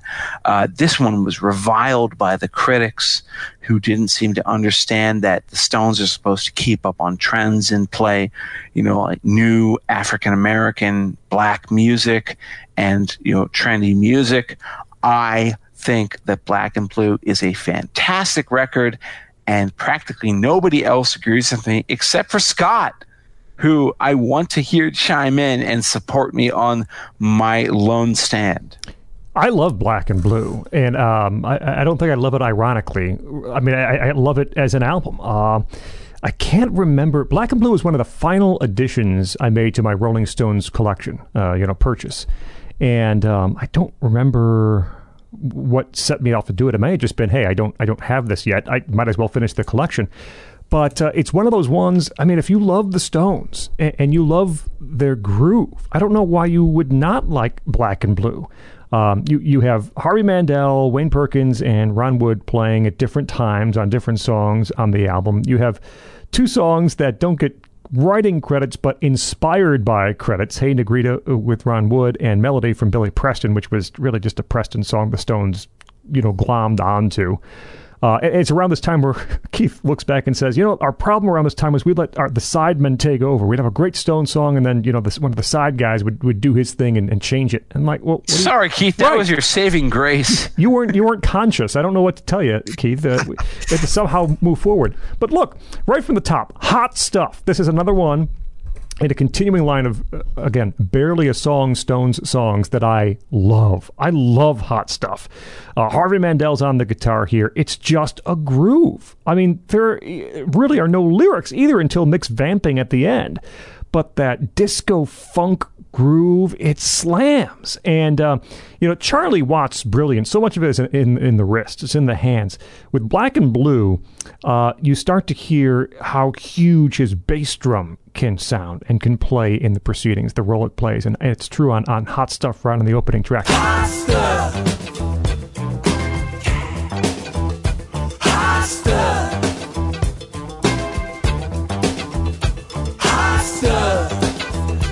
Get up.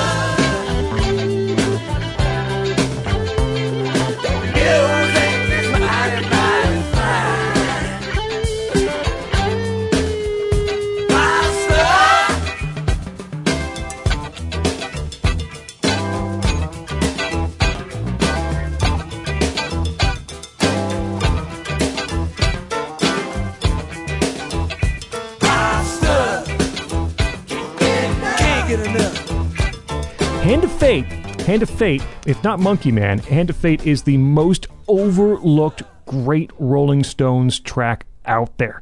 Hand of Fate smokes. It is outstanding. This the lyrics about this this southern murder, right? Uh, I had to save a life. I gunned him twice. It has this unbelievable momentum to it throughout the entire song. You get to the very end, too late, baby. It's too late now. Charlie kicks up the rhythm. He is wailing on the hi hat toward the uh, toward the very end of the song. It is just a great song. Wayne Perkins has a smoking solo on Hand of Fate. Perkins would later say, before he even played a note for the Stones, Perkins said they, they put a spotlight on him in a room and sized him up to see if he looked like a Rolling Stone should. Um, Perkins could play, man. And one of my favorite alternate Rolling Stones histories is if the Stones end up choosing Wayne Perkins instead of Ron Wood to play in the Stones. Stone, uh, Perkins had a great solo on Hand of Fate. He plays on Memory Motel. He plays on Fool to Cry. He would play, well, he played now and then it would be brought back later on uh, Tattoo You track or two. Worried about you. Worried About You, which is just fantastic. Um, but going forward forward with Perkins instead of Wood, I don't. I, kind of play that out in my mind. I think they may have been a more interesting band, but it had some girls next. So who's to say how that changes? I think Perkins would have been a great fit. I really, really do. But at the same time, Ron Wood, you know, moving ourselves forward a bit in the in, in the in the conversation, keeps this band together at so many turns, and uh, he, he fit in so well with with Keith, and he was like family. So I don't know if they if they survive the ups and downs. If if you know Perkins is the guy, uh, it's probably better off that Wood was. It's not as if they were a crap band with Ron Wood in it. But I like to think about what might have happened if Wayne Perkins would have been the choice. Uh, but yeah, Black and Blue, man, great album. And and and the two the two ballads, which I'll I'll leave perhaps uh, Jeff to discuss. Memory Motel and Fool to Cry are just great. Memory Motel, seven plus minutes. It's almost a duet with Keith's. Uh, you know, she got a mind of her own and she used it well. It's it's one of Keith's great backing vocal performances, Yeah. mo- most iconic. Yeah, Uh, But what I keep going back to is I think their choice in drugs tends to overlap with their choice in guitar players. You know, with the Brian Jones era, you had the LSD and pot, and then with Mick Taylor, you had the smack, and now getting into Ronnie, you get into the cocaine period, which makes sense because they're hanging out at Studio 54 and they're becoming kind of a New York band, and they're integrating some some more uh, funk and reggae uh, sounds and disco sounds into their into their sound, but this to me overall feels like you might bleep this out, but it feels like their 1970s cock rock record, things that uh, that you know Foghat might do, uh, and I, so I don't have the same opinion of this that you guys do. I think it's lesser than Goat's Head Soup. I think it's a lot better than I lo- uh, than uh, it's only rock and roll. However, um, I think the opener is a little underwhelming. Um, you've got not one but two reggae tracks. Uh, Cherry O is another humiliating put on, although I think Hey Negrita does work better because it integrates some of those reggae elements into their own sound, and it's a it's a part of the track. It's not the whole track. Um, I just don't know what to say about melody. It it sounds like the Stones are, are covering a Rosemary Clooney song. It it's it just makes no sense whatsoever. You, well, you know, you know what it sounds like to me. It sounds like Mick Jagger is chewing a juicy morsel of steak around his mouth, and he is loving. He is loving all those inflections, and the same thing goes for Keith. Keith is finding these voicings on his guitar that he has never played, and he's just going jazzy and f- you know and funk, and I, it, melody. It, for those who don't know, it's a Billy Preston song. And of course, again, like Hey Negrita, which is a Ron Wood song, they stole the credits. Time waits for no one. Basically a Mick Taylor song. Stole the credits. This is the Jagger Richards ethos. But on that song, um, I love the way Mick sings it because he just has this this joie de vivre. He just loves getting those words out of his mouth, and I I, I get it. Uh, people was like they played it by the way. They played it live, you know, briefly at least in 1977. Um, I get why people say like, yeah, no, that doesn't sound Stonesy enough to me, but I like the Rolling Stones when they take those left turns. They're they're accomplished enough as players and accomplished enough as singers and performers that they can pull it off. And so I really like that song. That's the one that when you say like I really like Black and Blue and they're like, "What about Melody?" I'm like, for you. Melody is great."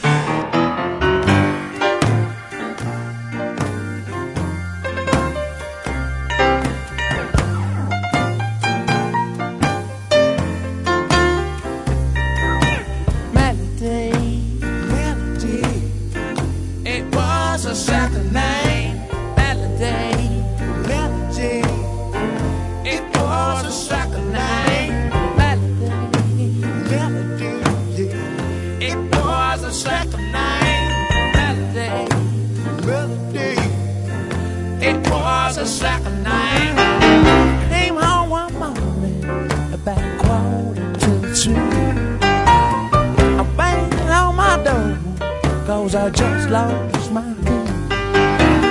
Open up, baby, you got someone else inside. I'm gonna come get you. Dead or alive,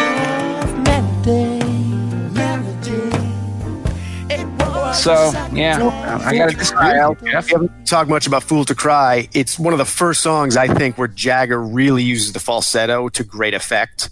Um, he hadn't broken that out a lot, and he's going to break it out a lot on on some girls and some of the subsequent albums. He uses it really, really well.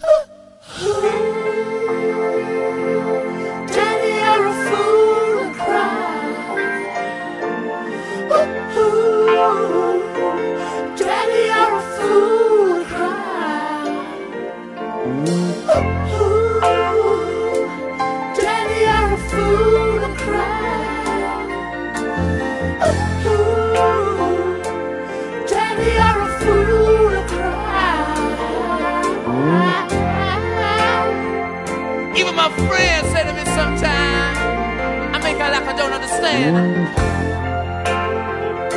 You know what they say? They say, Ooh, Daddy, you're a fool to cry. You're a fool. Uh, and I completely agree with Scott about Hand of Fate. Uh, I, it's another one where I- don't know why that song never became one of their classic rock radio staples. I mean, Hand of Fate by itself is better than Bad Company's entire career, and, and it never gets played. It's it's bizarre. You have to go to like uh, Sirius XM deep tracks to ever hear that on the radio.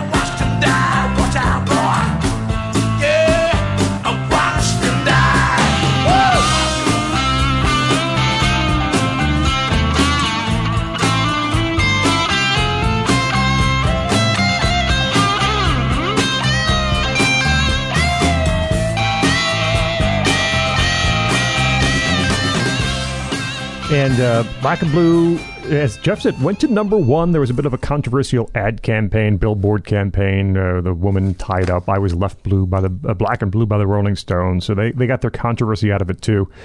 Um, and uh, so that, that brings us to um, to some girls, um, which is Let's pause. Let's just pause for a second. because we need to understand what happens before some girls. So the Rolling Stones go on tour. They're doing their, uh, you know, big follow up to Get Your Ya-Ya's Out. All sorts of rights issues have prevented them from releasing a live album uh, up until this point. Now they're finally free to do so. Uh, unfortunately, uh, Mick Mick is gone, and they're auditioning a new guitarist they, they maybe passed their sell by dates on some of their classic tunes, like "You Can't Always Get What You Want," and uh, they, they do their 1975, 1976 shows, and they realize, ah, you know what, this is this is gonna suck. And so what they what they realize is that yeah, we got to book some shows. We got to book some shows uh, in a in a small club.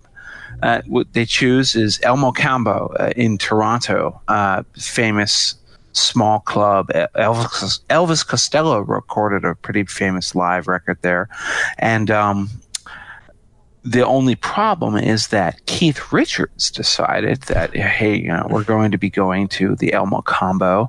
We're going to be going to Toronto for we're going to record several shows. It's be about a week there. So let's bring an entire continent's worth of heroin with us. And of course, of freaking course, the, the police found it when they passed through customs, and because the police are not stupid, they uh, they checked it and they let them through, and then they waited four days to bust them. through Keith Richards into jail. Keith Richards was booked not just, by the way, I might point out, on uh, drug abuse or you know, you know ownership of drugs, but on drug trafficking. they booked him for being like uh, you know you know A mule. a Medellín Colombian Yeah. drug trafficker. He was Pablo Escobar to them. And uh, he, uh, this is bad. This is the moment where the Rolling Stones, yeah, you thought the 1967 drug busts were bad enough. This is the moment where they, they could have literally fallen apart because, like, you know, who knew what the Canadians were going to do, right? Um, and he, he literally had like seven mason jars full of 100% pure heroin. I can't even imagine, like, you couldn't hand that out to people on the streets and get rid of it enough to use that much of it. I, it's amazing. Yeah. Uh, this is the moment where Keith was A, thrown into jail, forced to detox. Uh, it's also the source of one of the great modern um, blights on life, which is Love You Live, the terrible Rolling Stones live album that we won't talk about. Ironically enough, the only good part of it is the 1977 Toronto El Mocambo side. Um, but what happened is that Mick Jagger, who was trying to like help Keith out through this horrible situation, moved to New York City. He moved to New York. He's living with him there. Uh, Keith is doing rehab. I don't know if it's up in Vermont or up in Canada. I can't. I don't even know what it is. He got off uh, all sorts of technicalities. Uh, the rich just get different rewards and different treatment by the justice system than the poor. It's cruel, but uh, at least at this point, I'm thrilled that it happened because what happened is that Mick spending time in New York City and having to deal with Keith's problems and having to also deal with something that simultaneously happened, which is the punk explosion uh, created Some Girls, an album which is a reaction, a rejection, a rejuvenation. You could characterize it in so many different ways. Uh, this is the album that, that that people commonly cite as this is where the Stones were reborn. This is where the Stones came back. This is where the Stones were finally great again after exile. I don't know if I'd agree with that because I think Black and Blue is a pretty great record, but this is some girls. This is New York City, North America, the modern punk scene, the disco scene, all simultaneously happening at the same time. This is a record that I think still holds up to this day.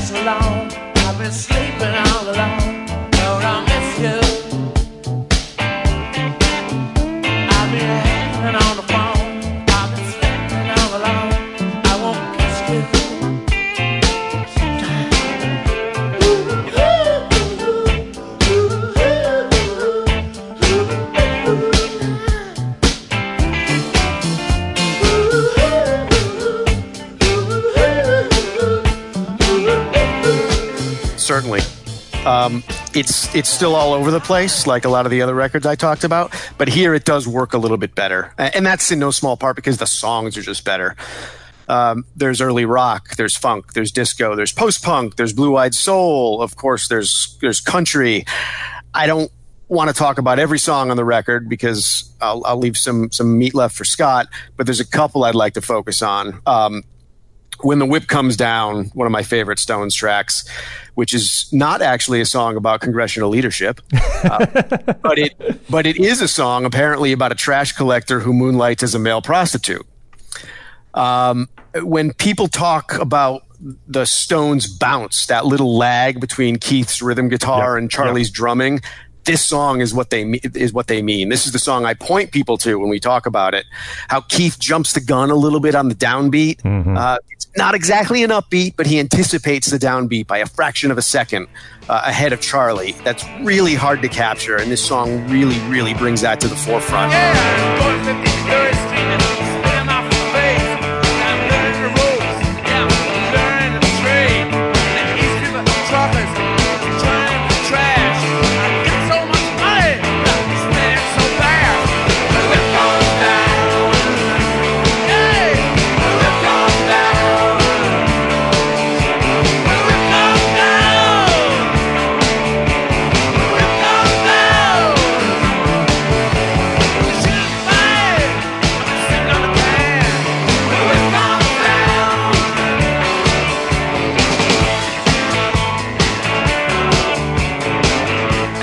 Faraway Eyes. Um, I'm torn on it. I, I like it. We've played it live. That chorus is just tremendous. I mean, uh, Conway Twitty wishes he wrote a country chorus that good. Um, but it really does walk the line between homage and parody, and it doesn't always walk that line straight and true. It's uh, it's one step up from a novelty song. Listen, you and I have both run red lights for Jesus. Oh, of course, of course. I, I love the, for for me the only part of that song that I really truly like is that opening monologue. Hmm. Yeah. You don't like the chorus? I think the chorus is tremendous. If you took out the spoken word stuff. Okay, you know, we'll get maybe you'll get to this later, but there's so much other great country stuff they recorded during these sessions. Yes. I mean, is it, is it time to do bonus tracks now? Or are we going to pause on that? yeah, you go for it. You know, just literally, yeah, listen, we'll, we'll work it all in. Go. I mean, I mean, you can't talk about Some Girls without talking about the bonus tracks from the reissue and whether the album could have A, even been better, or B, released as a completely, uh, as an additional album. Claudine, No Spare Parts, Do You Think I Really Care, which is a country song about New York, of all things. Tallahassee Lassie.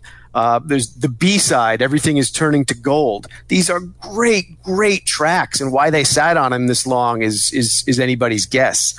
Um, as I as I said in our emails before, um, you you could have uh, substituted any one of them for just my imagination and and had a better record. Jeff, go. A lot, uh, please. I, I no no no. I'm sorry. You know, I'm sorry. We're going to eject you from the show because uh, here's the, here's the big fight point. A- As we discovered, uh, as we talked about this in our pre-show. Uh, everybody else on the podcast here hates the Rolling Stones cover of the Temptations' "Just My Imagination." I think it's the best thing they've ever done in terms of covers. I literally think that. Um, they did another Temptations cover in Ain't Too Proud to Beg, and it sounded like a cover of a Temptation song. What I love about Just My Imagination is how they entirely recast it and they turn it into a song that sounds like a Rolling Stone song that the Temptations first got to and then the Rolling Stones later did their version of it. Uh, the Stones do a, a post punk influenced. It's very new wave. It, it glides along upon this groove, and uh, I just think it's so wonderful. It's one of their finest songs from the later era of the Stones, and it will maybe make my top five at the end of the show. And I know you guys don't like it, so screw you.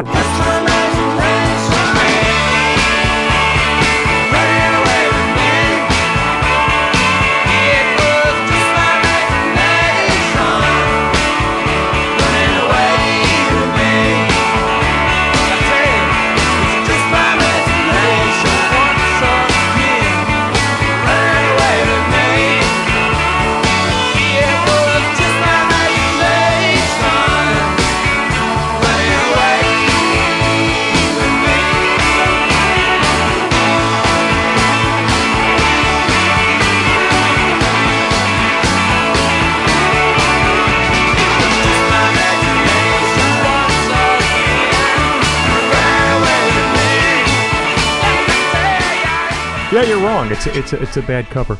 Uh, some girls, I, I I mean, some girls is a very very good album. I do not like it as much as as some do.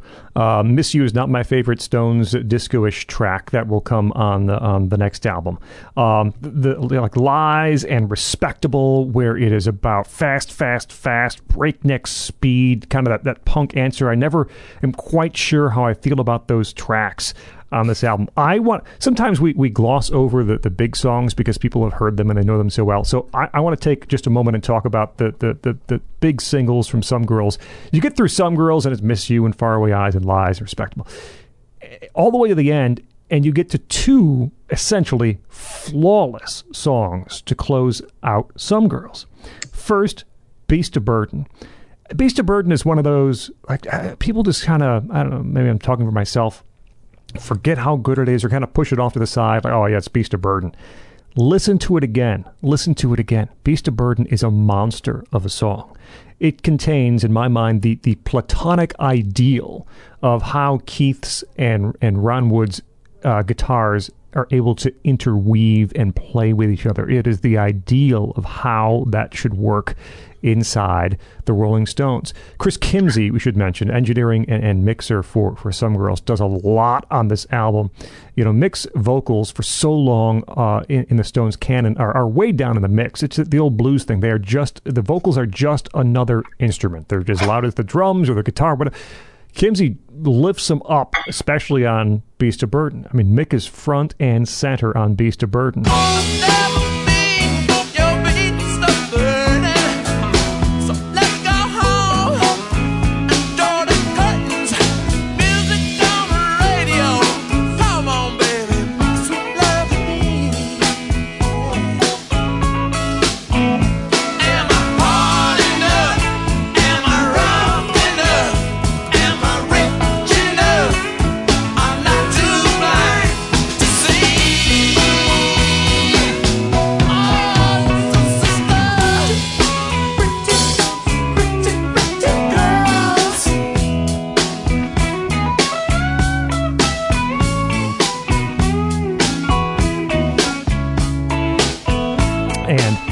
Uh, it, it, helps the song, right? You you have um, you have those harmony vocals, hard enough and rough enough and rich enough.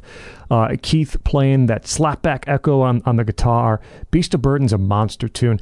And then you close with Shattered. Oh, I Shattered is so good. I never tire of hearing Shattered. That punk funk rhythm to it.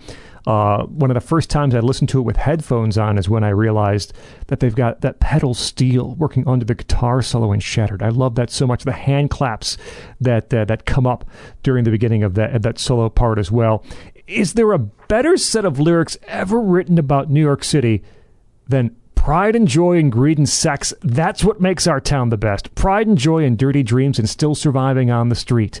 That's New York City. That that's what Mick Dude, is. He fun. talks about schmata. Yeah.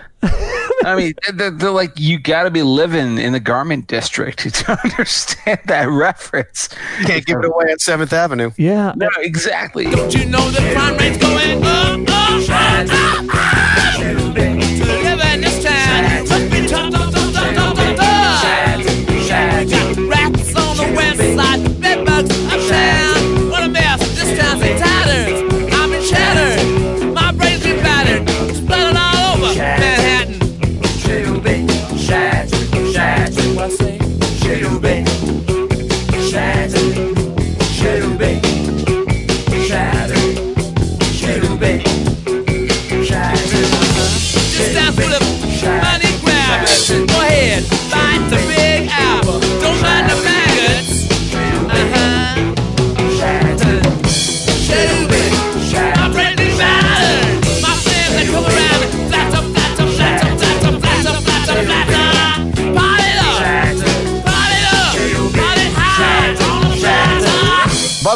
Point out, Scott, that um, no woman I've ever known on the planet has been able to resist Beast of Burden.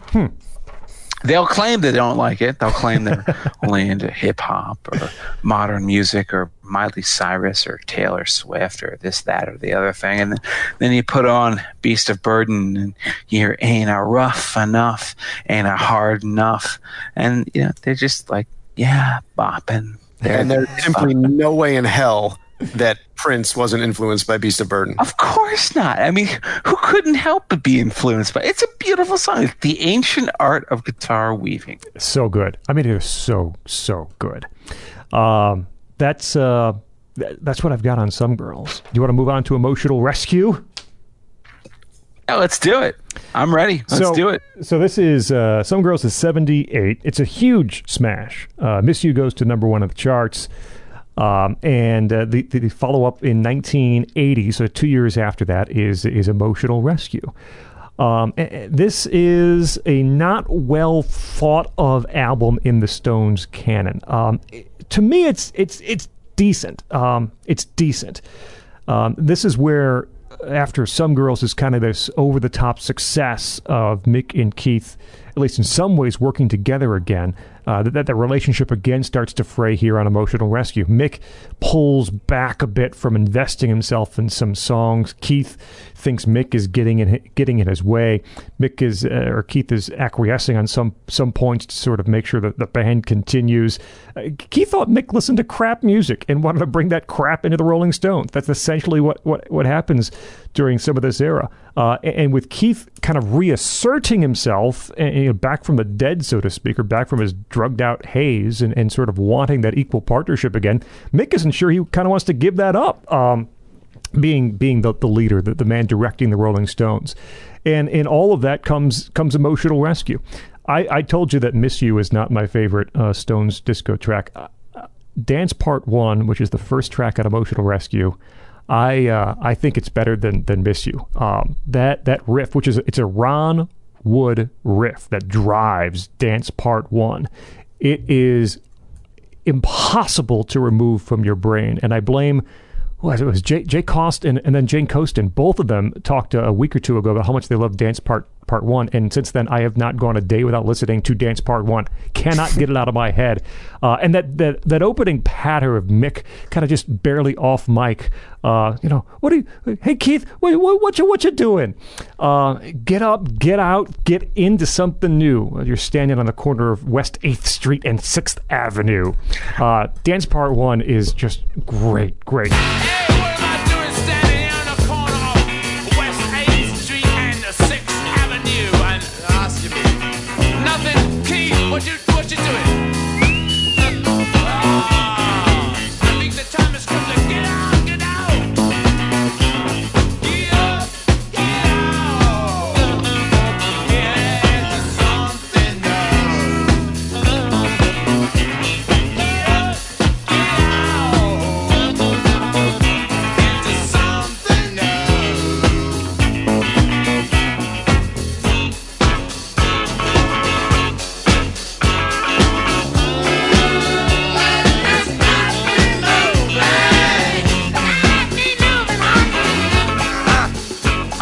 Sorry, Scott. I gotta tell you that you're you're garbage. You're a garbage person with garbage opinions because Dance Part Two is actually the superior song.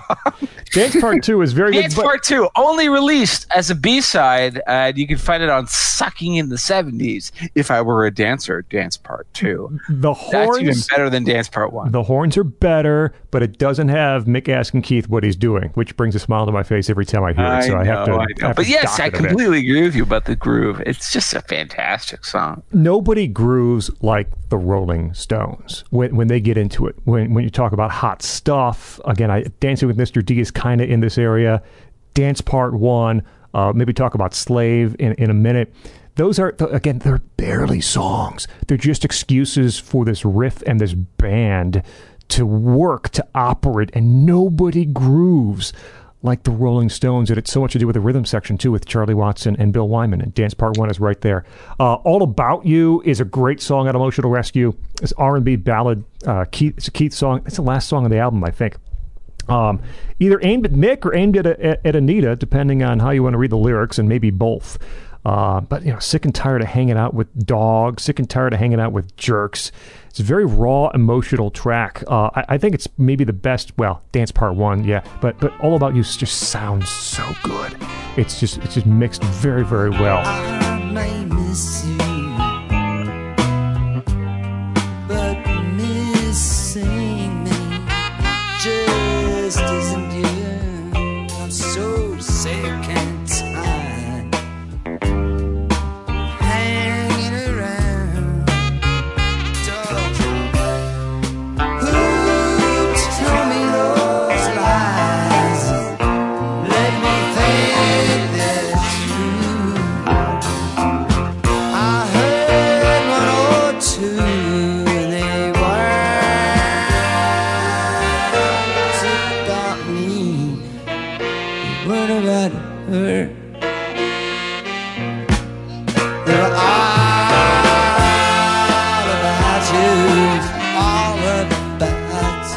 The album. The rest of it, there's a lot of, uh, I think, take it or leave it tracks. Uh, send, it, send it to me, let me go is kind of generic. Uh, Indian Girl. Uh, and then you get like Where the Boys Go, which is kind of a lies rewrite. Summer Romance, which is kind of a respectable rewrite. There's a little bit of recycling happening, and not in the in the best way of what would happen next with Tattoo You. Um, Emotional Rescue feels a bit like a retread to me on, on many levels. Yeah, there's there, there are too many songs for sure that sound like stuff that was already on some girls. It's funny that you said that Summer Romance uh, found, sounds like a, a reread of Respectable. It sounds like, to me at least, a reread of Lies, which it was my least favorite song on Some Girls. Uh, To me, it sounds like a Tom Petty song. yeah, well, you know what? Yeah, I'm a fan, Tom Petty fan. And by the way, Nothing against Tom Petty, just in the same way that "Where the Boys Go" to me sounds like a Clash song. That, but you see, that's the thing. That's why this is not a bad album. It's No. just not a great one, and you can see like, uh, it's far too clear where like, yeah, yeah, they're taking nicks off of other people. It's not the pioneering, uh, we're one step ahead of the game kind of a thing uh, that you hear on some girls, or even on Black and Blue for that matter. I, I, I gotta say, one thing I will, I will really stand up for is the title track. I think "Emotional Rescue," that title song, where Mick is just singing, you know, "I'll be your lover, straight and true. I come to your emotional rescue." Speaking I of mean, Prince. It's- ridiculous. And yet, you know, as I think he himself said, it's like, why do people have a problem with this? Prince put out three straight albums where all he did was sing in falsetto. and you guys have a problem with us doing it? Of course they did, because the Rolling Stones are the Rolling Stones. They've been around since 1963 and they're very white. But I think it's a good song. I really think it holds up. That's, and that's the Stone song for me. You mentioned I can't remember which one you said. You don't want to like it, but you do. For me, it's Emotional Rescue. I, I don't Yeah. want to love Emotional Rescue, but I do. It's so I know, icy and it's- it's- cold. it, it, it worms its way into your brain.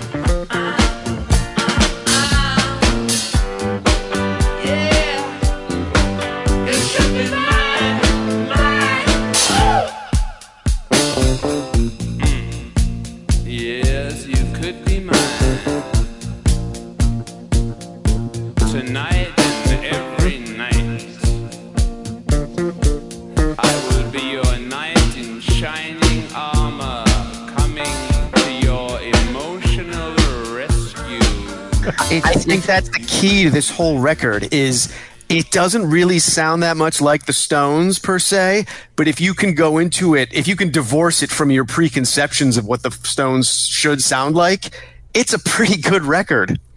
I mean, here's the funny thing. Uh, We talk about albums that sound like outtakes, right?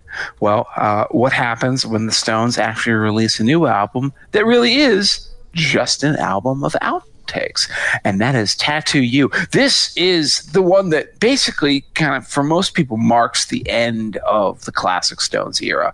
It's the uh, you know the last number one that they had, and for many, many, many, many years until the point where getting a number one on the Billboard charts didn't mean anything anymore. And uh, it, this is the one that they they had a tour coming. They had to put a tour together, so they were like, "Crap, we need product to sell." so what they did is they got Chris, Chris Kimsey to go back with Mick Jagger and look through all the vaults and uh, dig into the archives and find all of their best cast off songs, and they put together an album that is shockingly amazingly good. It begins with Start Me Up, their last number one hit single. It ends with Waiting on a Friend, which you know, and I'm sure you like. It has Worried About You, has Hang Fire, Black Limousine, Neighbors. This is an album comprised almost entirely of stuff that was thrown off as not being worthy of released on earlier albums. But uh I love it. I love it. I love it to death. And I just don't understand why people uh, treat it as a secondary record in their career. I think it's like maybe the last coherent expression of their classic phase. Yes. I, I think I personally, for too long, dismissed this record because of the opening track, because I've heard it so many times at so many sporting events. It's one of those songs that you just never, ever need to hear again. Um, but then you go deeper than that, and it's so good. Uh, Slave is just this great jammy groove. Again, it's got just enough reggae influence to keep it fresh, but not so much that it overwhelms things. It goes on for what, six or seven minutes, and I kind of wish it went on for 12 minutes.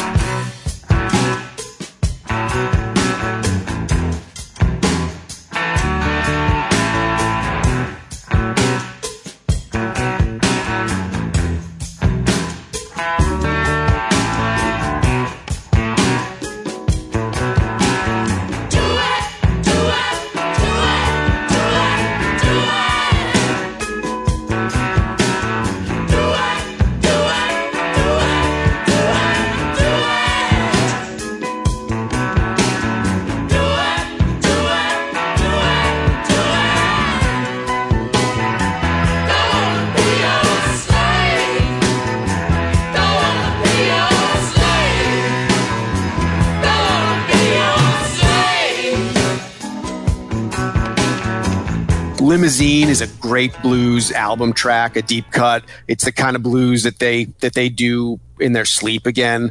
Uh, but it also shows off Mick's chops on the harps. You t- uh, you talk about. Uh, Earlier, I know you talked about Brian Jones on the harp, but I remember in his book Keith raves about Mick's harp playing, and this this proves that what a good harp player he is.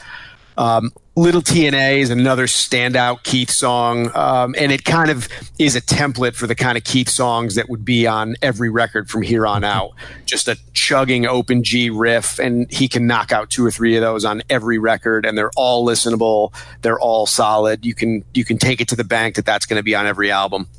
Um, Mick, I, I will say Mick really keeps the band going from a business and publicity standpoint throughout the 80s, but given all his experimentation stylistically, it's really that Keith comes back to the fold and he kind of keeps the musical soul of the band going when all this other craziness is going on. He'll still do a rockabilly tune, he'll still do a Chuck Berry influence tune, and kind of keeps the whole band rooted.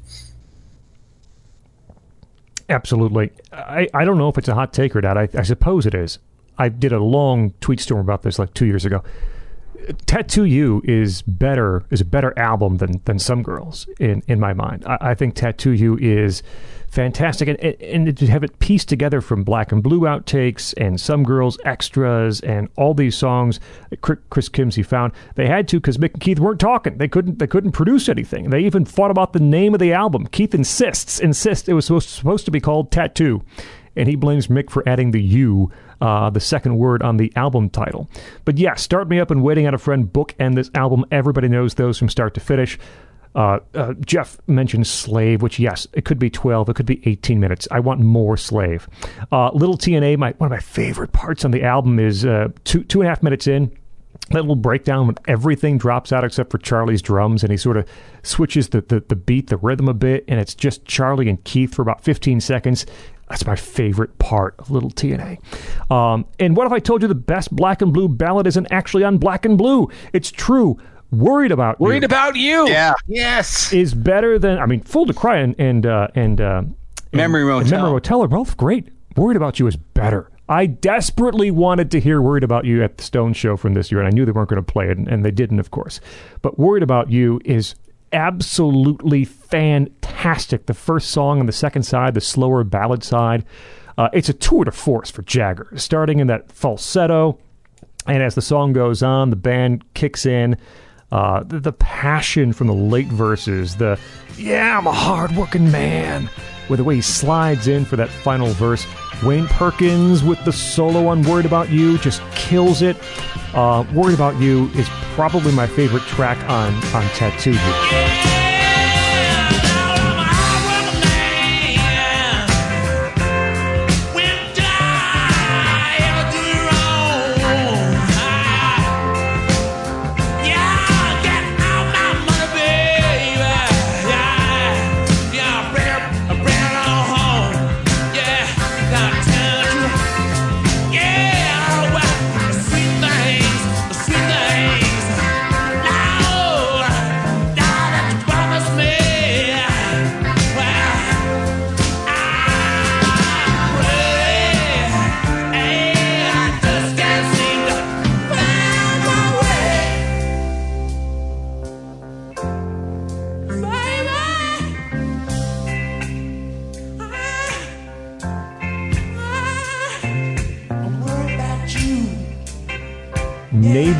catches that that snap, that bounce of Charlie's snare better than than anything else.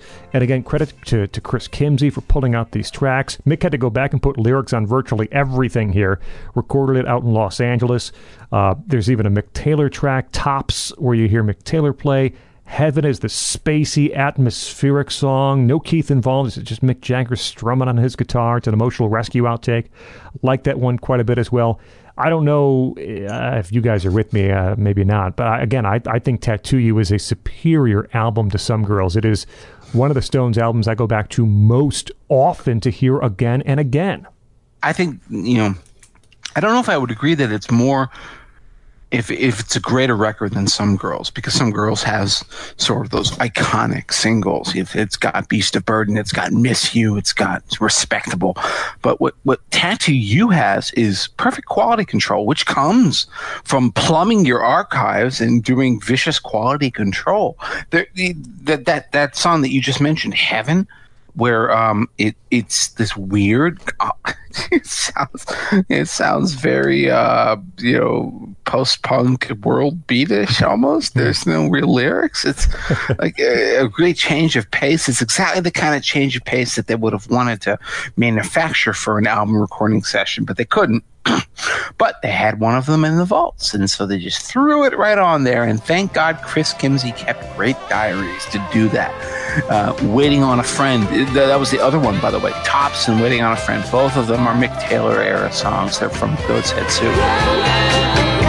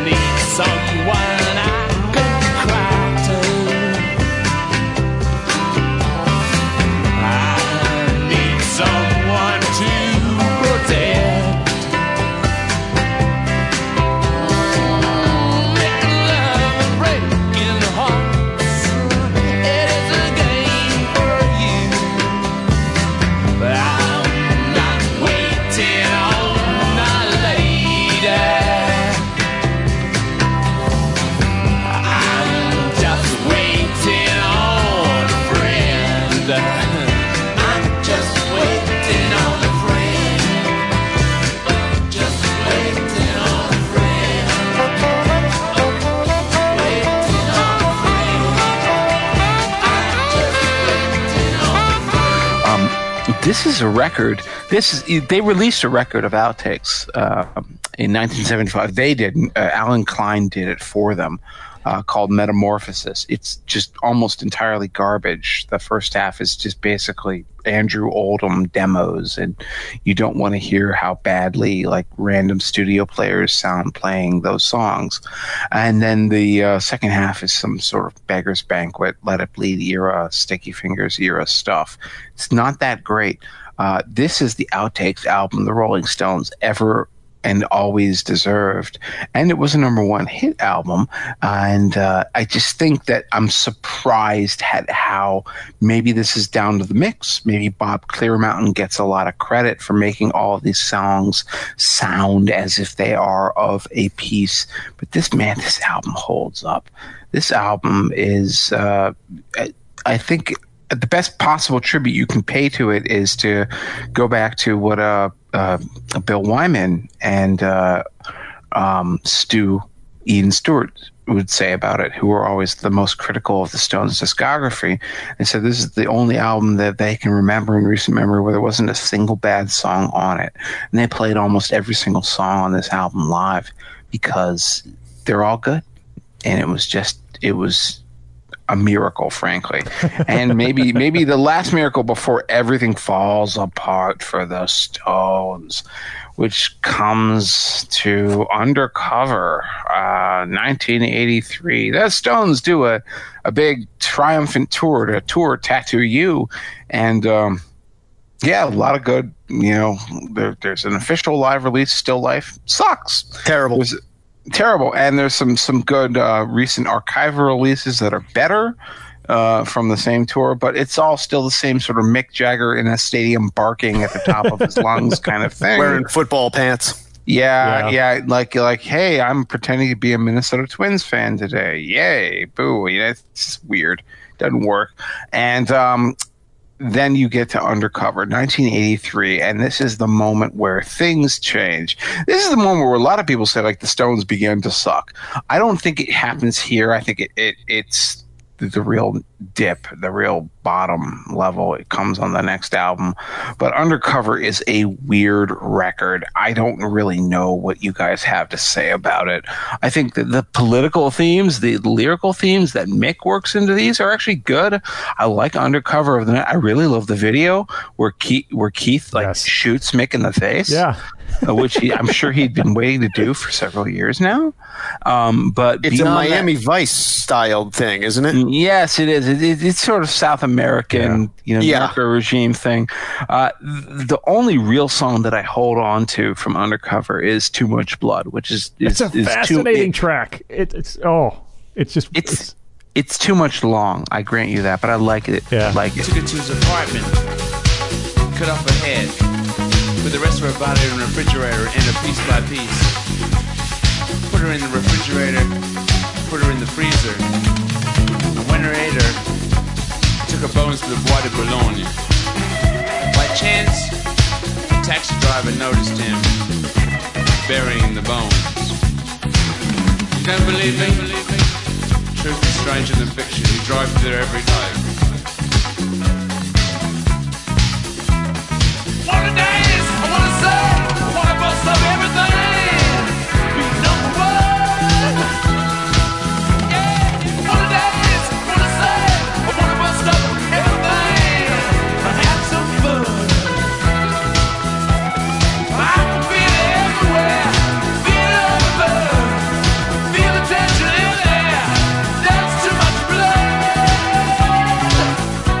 I actually got to tell you, I, I, I of the of the '80s output of Undercover, Dirty Work, Steel Wheels, I like Undercover the best.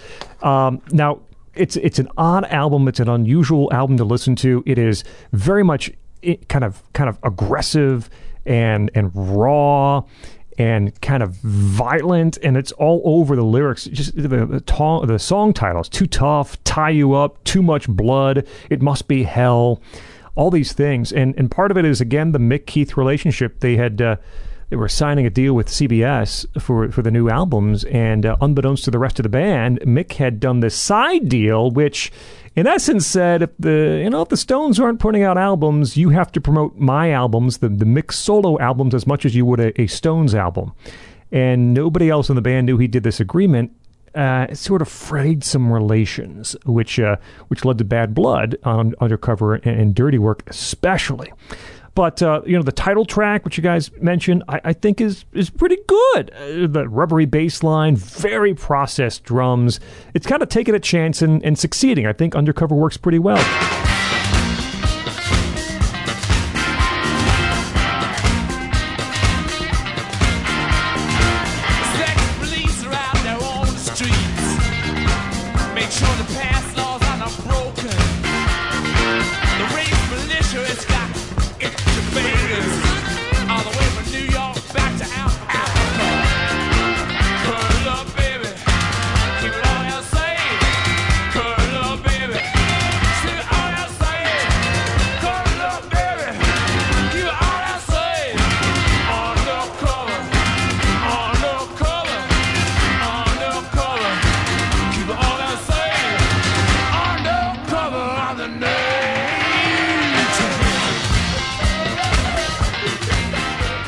You Up, Pain of Love, uh, Too Tough, good tracks.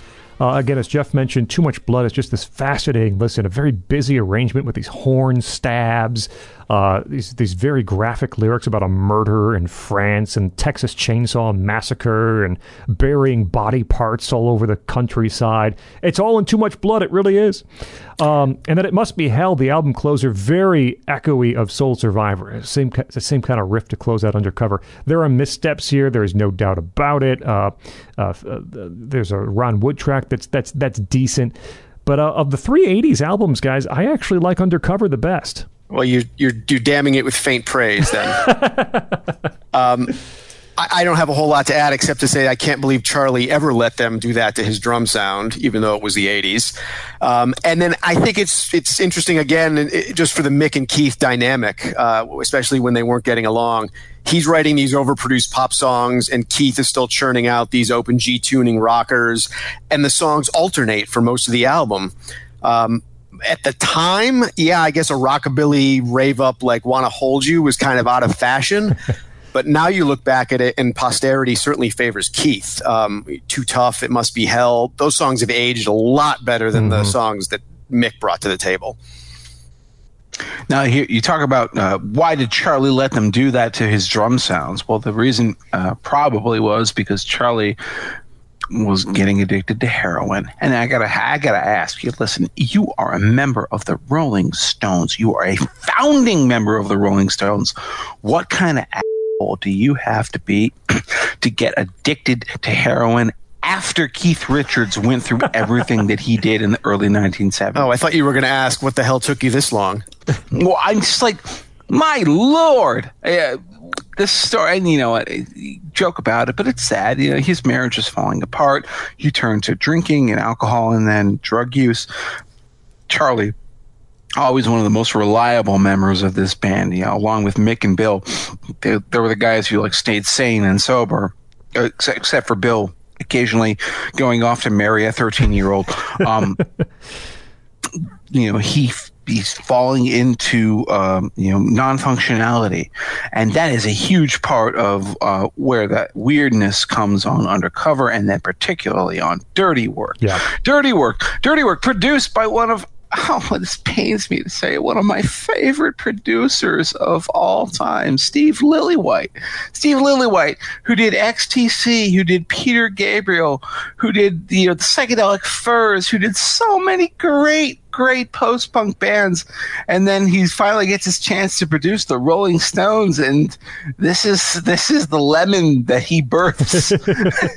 this is a terrible album. We should spend sixty seconds on it. I uh, Robert Christgau gave it an A, uh, but beyond that, nobody has anything good to say about Dirty Work.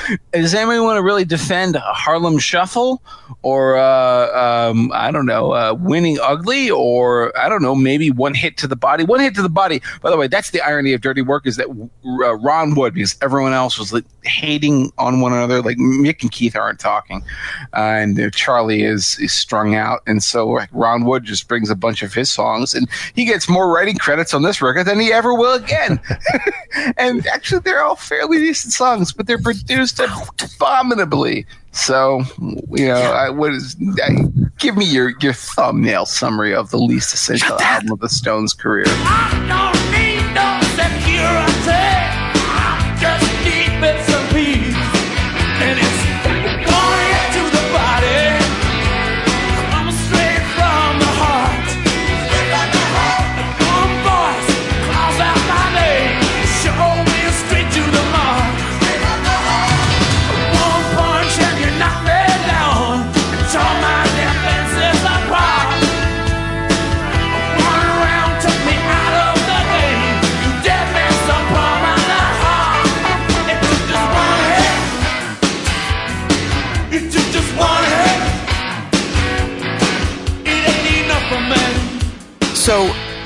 I think the '80s and '90s output to me is interesting. I I, I don't want to spend too much time on the individual albums because I don't think they're worth it. Um, but the '80s and '90s output is interesting to me as a as a stepping off point for for two discussions. Number one, if Keith's Talk is Cheap album was released as a Stones record, would it be their best post 1981? I say yes. And number two, if the band had broken up in 81 or even earlier, uh, would their legacy be that much greater, especially vis a vis the Beatles?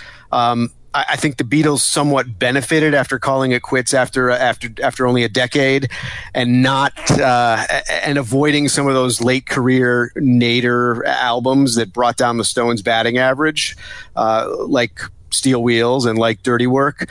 Uh, what do you guys think about that? I'm that guy who unironically likes steel wheels, so I would disagree. So, Scott. Although they did um, the other night in Philadelphia, only two days ago, they played "Slipping Away" from Steel Yep. Wheels, which I think is the only high point on the album. But props to them that they're still playing a cut off of it. And they've been doing sad, sad, sad on this tour too. Uh, Yes, that's right. From Steel Wheels. I should try Almost Hear You Sigh or Blinded by Love. I mean, actually, here's the thing. I, I Steel Wheels, they finally patched it up. They both went off and had their solo careers. Keith's went better critically, at Yes. least, than Mick's. Uh, Mick's went disastrously, yeah, comically so. It's almost like the comeuppance that he deserved. Um, they finally patch it up, get back together, realize, as uh, Jeff said right at the beginning of the show, the brand is more important than anything else. Um, they put out Steel Wheels. Steel Wheels has sort of kind of become the watchword for the first corporate rock album, uh, with a corporate rock, you know, tour to support it. Um, everyone kind of liked it at the time and hailed it as the return of the Stones, and now everybody makes fun of it. I like that album. I think it's a good record. I, I, I really like some of the songs on it, particularly on the second half.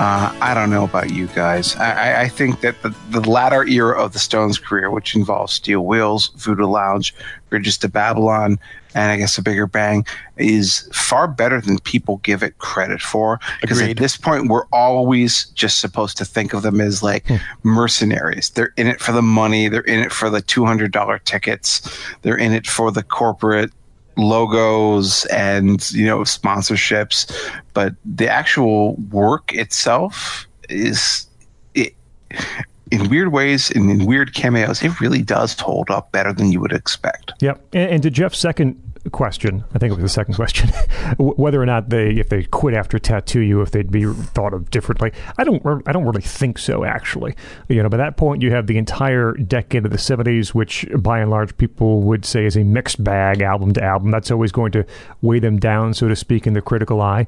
And then again, outside of Dirty Work, which I think is uh, universally thought of as being a, a pretty big disaster, there are defenders of Steel Wheels, uh, like Jeff, and uh, and and and the, and the albums past then. I, I think people are just you know gracious that there's new Rolling Stone product, and, and it's hard to evaluate it uh, when you compare it to their to, to the height of their highs in their career. But as a you know a bunch of fifty and sixty year olds playing rock and roll and and you know one thing that that's very clear toward this era is their ballads begin to overtake their rock song as being as being the the pillars of consistency. Um, you know, you go to like uh, well, you know, Mixed Emotions from Steel Wheels is actually one that I, I will definitely defend. I think Mixed Emotions is, is a classic Stones song, but make sure this it's the single mix, not the album mix. I think the single mix really is much better. Keith's guitar is farther out front; it's a rougher mix.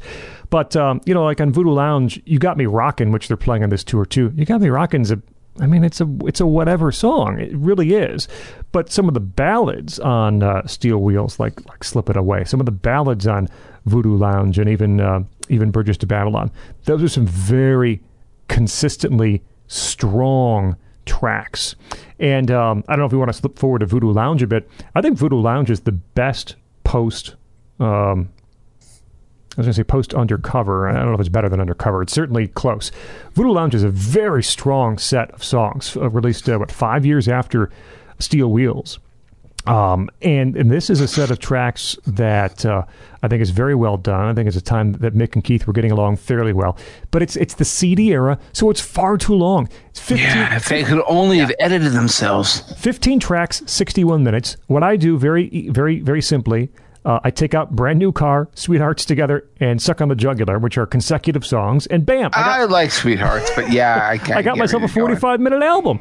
Um, but there's really good stuff. The Worst is a great Keith song. I wish he would play that again on, on, on the tour. You know, he has this sort of rotating group of, of Keith vocals that uh, they do two per per concert. I wish they would bring back The Worst. Well, I said from the first, I, I, I'm the worst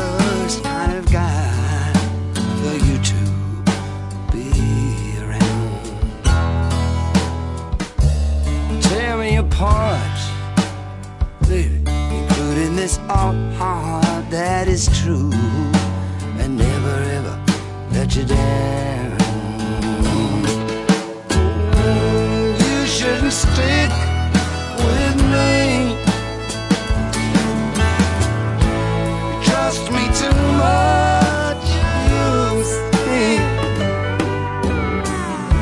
Uh, Moon is Up is a fun track. I like that one quite a bit. There's a there's a, a whole set of alternate takes floating out there. Um, I think there's a few on YouTube. I have I have a whole disc full of, of Keith taking the lead on some of these songs. Uh, Baby Break It Down is an okay song with Mick on vocals. Keith takes vocals on Baby Break It Down if you can find it out there and it's a totally different feel the Baby Break It Down. It's a really good song. Uh, through and Through, another Keith one, uh, right toward the, the end of the album, is a, is a really good one. Uh, Voodoo Lounge is a surprisingly strong set of songs, uh, not performance, not, not just performances, I should say, but songs from Jagger and Richards. They, they sound like they're actually friends again. they're recording in a studio and they, they don't hate one another. They're not being forced by the lawyers to get together in a studio and patch things up. And that's that's the the miracle of the best stuff on Voodoo Lounge. You got me rocking. I think is another one, and uh, that really kind of brings that out. I also I like the weird kind of left turns. Moon is up, out of tears. I think those are really good songs. Blinded by Rainbows, that weird song that Mick Jagger decided to write about like the Irish troubles. Uh, why I don't know, but it works. And you don't like Sweethearts Together, but I do, and I think it's it's a pretty good song. It's it's one of those weird kind of country left turns that I would have left on. It has that uh, that that actually that accordion that harkens all the way back to like Backstreet Girl from Be- Between the Buttons. And I think it works well. Um, this is a decent album. Uh, it's too far away from being a great album simply because it's overstuffed and they didn't edit themselves. I just can't agree with you more about how the CD era in the mid 90s ruined bands. You know, this is the melancholy and the infinite sadness syndrome where, like, oh, yeah, we, you know, so we have 80 minutes to play with. Let's throw everything we have on here. No, you prune it. You use the other stuff for B sides or you release an EP. But if they had done that and they had edited it more, be- more, more, I think, more prudently, you'd have had an album that was almost unimpeachable. Uh, ironically enough, uh, they would have to wait until their next one for that one. But before I get to that one, uh, Jeff, do you have any thoughts on Voodoo? Um, I am almost allergic to 80s production values. And this album benefits a lot by removing itself from that and going back to a little bit more organic production. This is Don Was at the board, right? Yes. Yeah. Uh, they also benefit from, as you mentioned, with the ballads. They bring back some of that English folk vibe that they had in the mid 60s, Out of Tears, Blinded by Rainbows. And I'll, I will, people hate You Got Me Rocking. A lot of people hate it. I will defend that song to the day I die. It's a ridiculous lyric, to be sure. It's, it's trite, it's plug and play rock and roll, but it's a perfect illustration of the Stones' special sauce. In the hands of any lesser band, that the song would be a punchline, but it's not. the rhythmic pocket is perfect. Ronnie's leads are perfect, and they just pull it off live every time they play it. They have so much fun with it that you you, you can't help but appreciate it. I, you know, I don't understand why people dislike that song. I didn't even realize that people disliked that. Because the lyrics are kind of ridiculous. How many Stone songs have? Listen, I I'm just little a bit like monkey. All my friends are junkies. Oh, that's not really true. I'm a cold Italian pizza. I could use a lemon squeezer too. That's a pretty ridiculous lyric.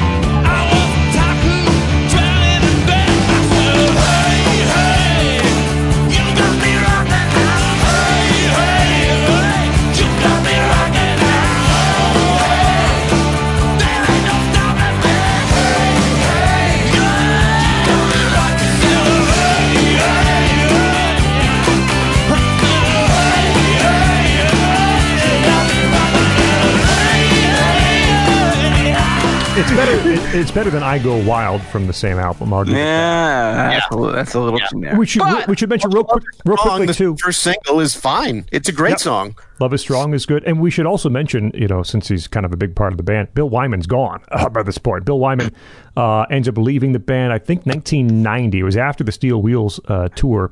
Essentially, he- 92 92 is is it and they they tried to convince him to come back they, Yeah. they did everything they could because you know I mean, he's Bill Wyman he's he's a formative member but he was just like nah I'm done I'm done much older than they were. He's what five years older than the next oldest member. something I don't like that. you know, I He's don't a- even know if I, you you may be right and I don't even know if that's correct but I just I do sort of respect the fact that like you know what I, I've made my millions I'm going to be able to just retire to the south of France, and I'm not going to go blow it all on lottery tickets. I'll be fine.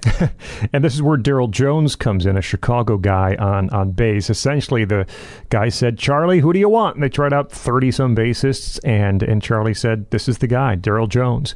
Uh, slightly different feel, but he's been around so long. In another year or two, we can call uh, Bill Wyman a short timer.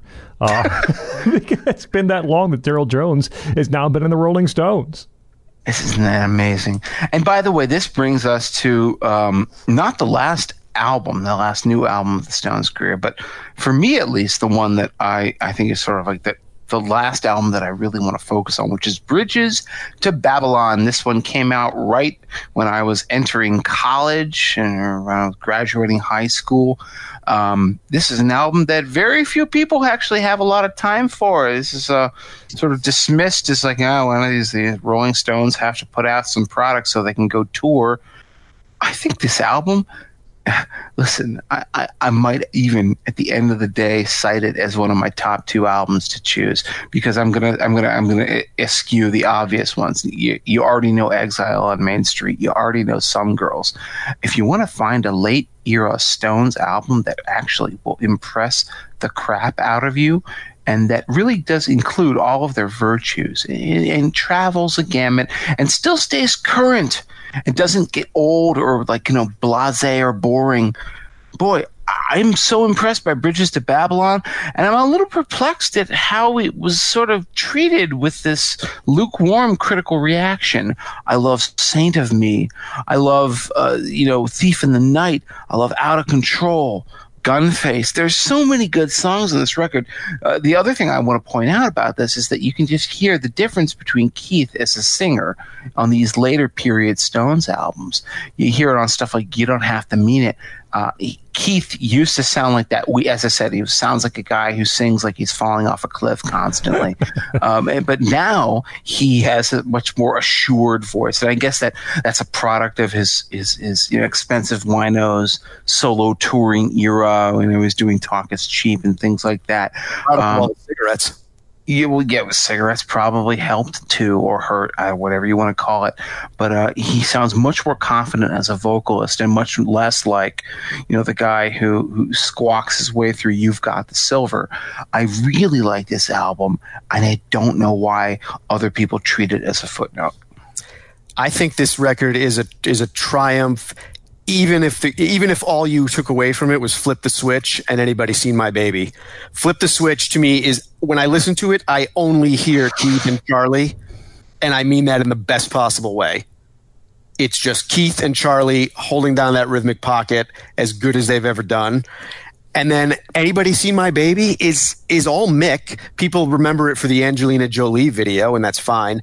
But it's a solid R and B song, and it's a good example of Mick being a little bit more modern and taking them into the '90s a little bit, but without embarrassing himself not not embarrassing himself at all. It it just it just works. It's it's an update of their sound in the best possible sense. I was flipping magazines in that place on Mercer Street when I thought I spotted her. Mhm. And getting on a motorbike, looking really ladylike. Didn't she just give me a wave?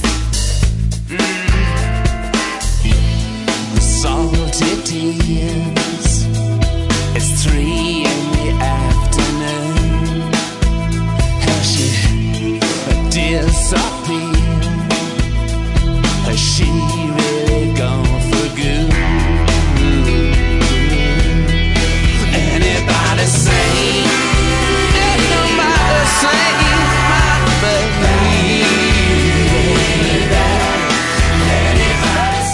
And that was on purpose because Mick was not happy with the Voodoo Lounge production, and Don was, because Don was said, "Let's do a classic Rolling Stones album. Let's sound like, you know, rock and roll." And Mick, uh, still kind of writing what he was doing in the in the 80s was listening to new music and wanted to try it. The, the, the Dust Brothers produced some tracks on Bridges to Babylon, and essentially Mick said, uh, "This album we're doing it my way," and uh, and Keith said, "Fine, fine, fine." But this is one of those albums where everybody worked alone. Keith.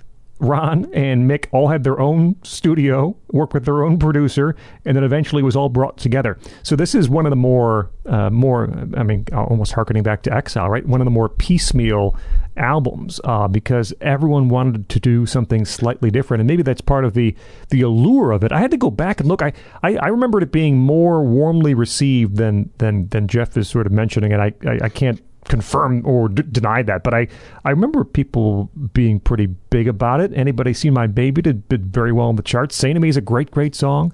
Um, but there's a there's a good deal to like from from Bridges to Babylon. I won't deny that.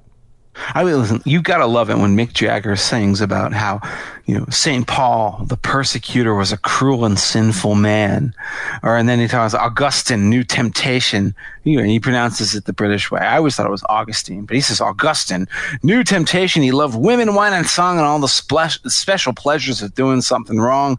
But he's like, yeah, you know, what, these guys are all saints. You're never gonna make a saint of me. that is a great song. That is a modern day Stones classic. It proves they still had it.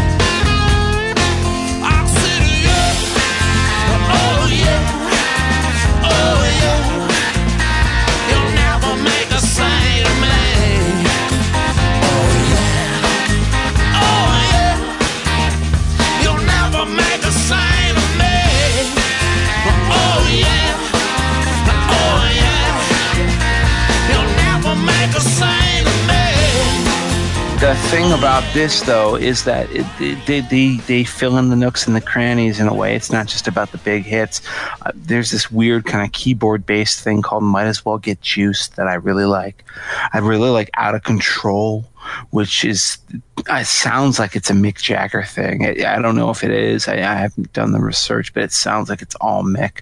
And then it, like it ends with three straight Keith songs, all of which are great. There's the Too Tight, and then there's a Thief in the Night, and there's the last one that's called How Can I Stop, which is almost sounds like a confession. It's yeah, hmm. Keith saying, "I, how can I stop? I can't stop doing this. This is this is who I am. This is what I am compelled to be."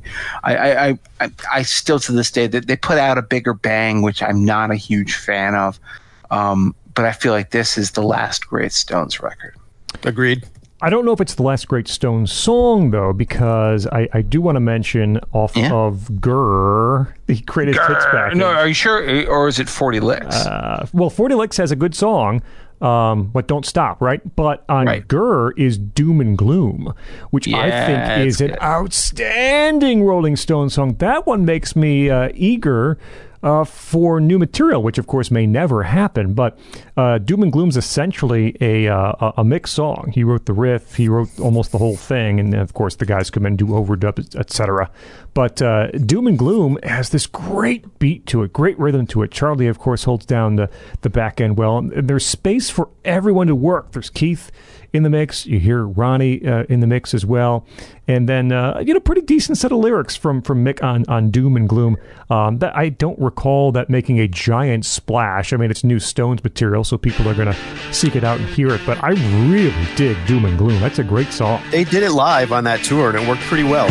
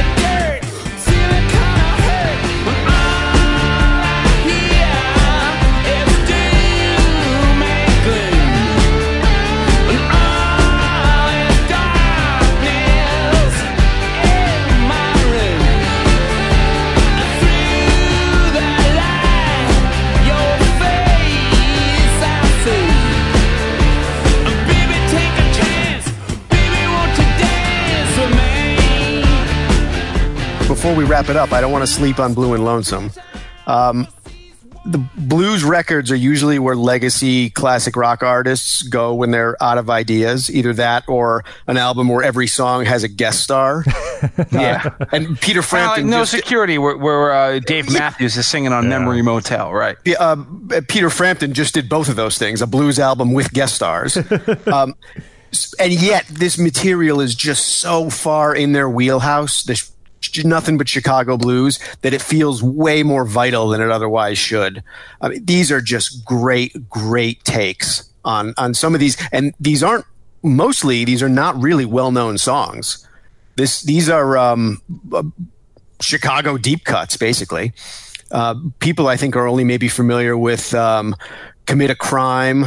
Um, I can't quit you, baby. Is probably I the one can that quit you, baby. Of course, because from, of the from- Zeppelin. from Led Zeppelin. Right, right. But a, so, a a song like "Little Rain," uh, "Ride 'Em On Down," the the title track "Blue and Lonesome." These are really phenomenal takes with them all just mostly sitting in a room and and jamming together. I'm glad. I'm glad that you mentioned that because yeah, it's not new original material, but it, it kind of goes back to what they proved when they did those El Mocambo sessions in Toronto on the Love You Live thing. Um, that you know, whenever the Stones decided to just go back and play the blues. These guys knew how to play the blues. They were raised in the blues. It's like Bane from the Batman. It's like you think you were, uh, you think you you have adopted the darkness. I was born in it. The Stones were born in the blues. That's what they came up from. That was what they were born to evangelize. That was what they were born to do. So you hear them go back and you listen to this stuff. And it's like, yeah, they're seventy something years old. All of them. They're old men. But that, in fact, for a peculiar reason, that almost makes when you're singing the blues that much more effective. Because the blues is an old man, and that was the irony, Right, of course. right. that The Stones is like twenty somethings, and you know teenagers playing these songs be so like hilarious when they were young. Could they really appreciate it? Well, as they're seventy somethings, man, they kill it. They absolutely kill it on Blue and Lonesome. And that will bring us to the end of our Rolling Stones episode of Political Beats. And this is the time of the show when we all get together and uh, hand you out some awards. Two albums that you must hear from the from the past 50 years and somehow five songs Good luck, buddy. that you should uh, you should hear. Two songs or two albums you should own, five songs you should hear from the past 50 years of the Rolling Stones. Uh, there were many choices here. We turn it over to our guest first. He's editor in chief of National Journal at nationaljournal.com on Twitter at DC Dufour, Jeff Dufour. Your two albums, your five songs, please. Well, the albums are going to be uh, chalk and nothing but chalk. Uh, Sticky Fingers and Exile on Main Street, two of the great albums in the rock and roll canon, much less the Rolling Stones canon. So I apologize for my lack of creativity on that front. Uh, my top five songs. Can't you hear me knocking for the reasons that we've said? The um, the apotheosis of Keith's open G riffing, followed by uh, the Stones as a jam band. I'm going to go with All Down the Line from Exile on Main Street because I think it's the best showcase for Mick Taylor's slide guitar, and I'm a sucker for slide guitar. I'm going to go with Angie off of Goat's Head Soup because it's my favorite Stones ballad. Uh, it's it's soulful, it's emotional, and the whole thing just works for me. Speaking of ballads, I'm going to go, as I think Scott may as well, with Time Waits for No One. Um, probably my favorite single late 70s Stones track. Um, and one of my favorite Mick Taylor solos again. And then I'm going to go with uh, When the Whip Comes Down, which uh, is a is a hard chugging song that probably encapsulates the New York period of the Stones as well as anything. Um, and if you'll give me a couple honorable mentions, I would go with Flip the Switch and, and Out of Tears from their, uh, shall we call it their coda period of, uh, of the 90s and the aughts. All right, uh, my two albums, uh, Exile on Main Street. It is, of course, as good as the uh, the hype. It truly, truly is. And uh, for the second album, I'll go a bit off the board, I guess. And yes, yes, yes, uh, Black and Blue. I mean, really, if you haven't heard Black and Blue, if you don't know what it's about, give it a try. Uh, that's uh, the two albums, Exile and Black and Blue. The songs, again, how do you pick five songs from 50 years? Do my best. Uh, Can't You Hear Me Knocking from Sticky Fingers is on this list, as Jeff uh, uh, went through. Uh, from Exile, the song I, I, I take from Exile is Torn and Frayed.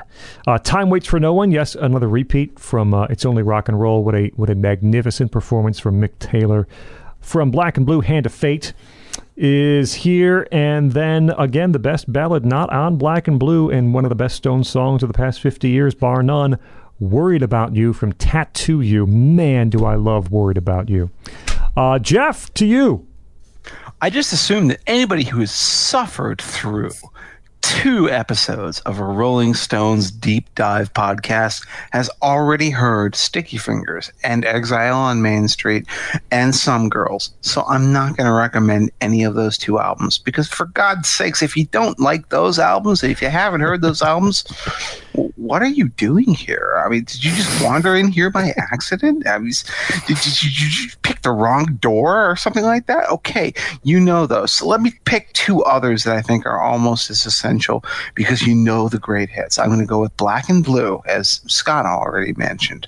I think it's perhaps their most underrated album. Uh, they don't like it that much these days. Everybody thinks of it as a Stones doldrums era album. I don't think there's a weak track on it. Even the goofy, half-assed reggae cover uh, where Mick Jagger is completely failing to sound like anything Jamaican uh, that he could ever hope to appropriate. um, the second one that I will choose is Bridges to Babylon, which is a very late period Stones album. It's sort of, I think, I don't know if at this point, you know, if maybe they're going to surprise me with something new next year. I doubt it, but I think this will be the last great album of original material that the Rolling Stones record. I think it's hugely underrated. I think at this point they were just treating a lot of critics and sort of maybe even the masses were treating the Stones as a, a live proposition and the new studio material is just stuff product to be consumed, uh, you know, Gerber baby food. I think this is a much better album than that. It deserves far more than that. I think it's actually excellent. I think that they had released it after Exile on Main Street instead of Goat's Head Soup, then people would be hailing it as one of their great achievements. As for my five songs, uh, I'm going to, again, try to avoid the stuff that everyone else has said. I'm going to start with two songs from Exile on Main Street. Uh, the first one is going to be Shine a Light.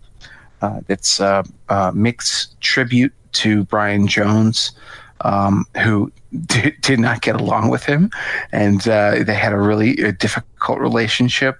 Uh, but the ultimate result is sort of maybe the greatest achievement of the Stones' gospel, folk, soul roots era, and uh, just a, a true piece of honest soul from a band that always tried to hold themselves at a greater remove. Second one would be Happy, also from Exile on Main Street. As I said, you know, you know, Keith Richards couldn't quite sing back then, but when he woke up from his junk sick, dope addled sleep and figured out that he had a riff and got the other guys to play horns and play drums, he came up with something like this, which is instantly iconic, one of the most fantastic songs of the Stones' career. Third one I'll mention is an, is one that we did not discuss when we talked about uh, Some Girls, which is another Keith song. It's Before They Make Me Run. This was actually written with Keith, with uh, Mick. Uh, people don't realize that. They think of it because Keith sings the lead vocals on it. They think it's just his. It's actually a co-write. Uh, but this is him writing about his uh, legal troubles. You know, gotta move while it's still fun. Gotta walk before they make me run. And it's just a fantastic nagging lyric that comes back and back and back again on that chorus. And it's, uh, it sort of to me represents the triumph of some girls, which is a triumph of a band over its own worst instincts and its own sort of learned bad habits. They had to relearn how to get along with one another again and how to collaborate again. Um, uh, fourth song is Saint of Me, a song from Bridges to Babylon. Just as I already talked about, very witty, literate lyric, very beautiful production, great rocking group, proving that these guys may have been 60. Boy, now they're 70 now. I guess, I guess in the 90s, they were only in their mid 50s. um, they were, they were practically dewy, young, young men at that point. Uh, but I love Saint of Me. And then the one I want to conclude with is, um, I already said on our last episode that you can't always get what you want is probably the greatest Rolling Stones song ever. Um, it, it probably is, but if there's anything that actually competes with it, it's Moonlight Mile. Um, when Moonlight Mile ends with that that beautiful Mick Taylor solo and those beautiful, you know, echoing guitar chords with the strings playing in the background as it finally resolves to the major triad, you you feel wonder, which is something that the Stones don't normally evoke in you when you listen to them. You feel genuine wonder. You feel like you are lost underneath the stars. You are lost in a vast, unknown, and unknowable world. Uh, it's a beautiful moment and something that the Stones never really attempt to try to go back to uh, in their later years, which is a shame, but I'm almost grateful for it because I don't think they could have ever really improved upon that. is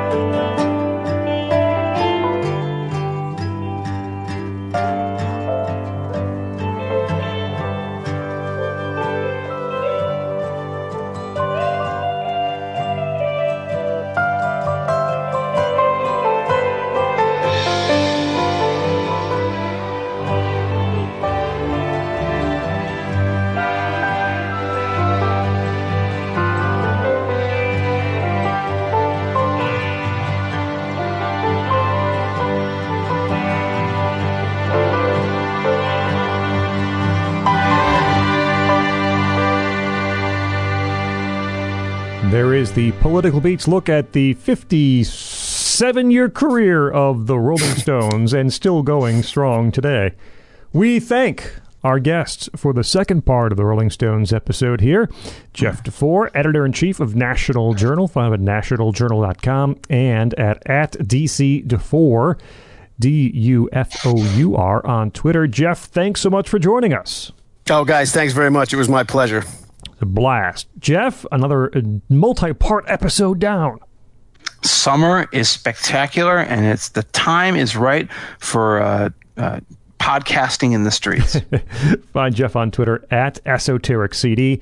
My name is Scott Bertram. Find me on Twitter at Scott Bertram. Subscribe to our feed, please. New episodes, iTunes, Apple Podcasts, Google Play, Stitcher. Tune in, or you can go right to nationalreview.com and find old episodes there too. Listen, enjoy, share, and leave reviews. You can find the show on Twitter at political underscore beats. This has been a presentation of National Review. This his political beats.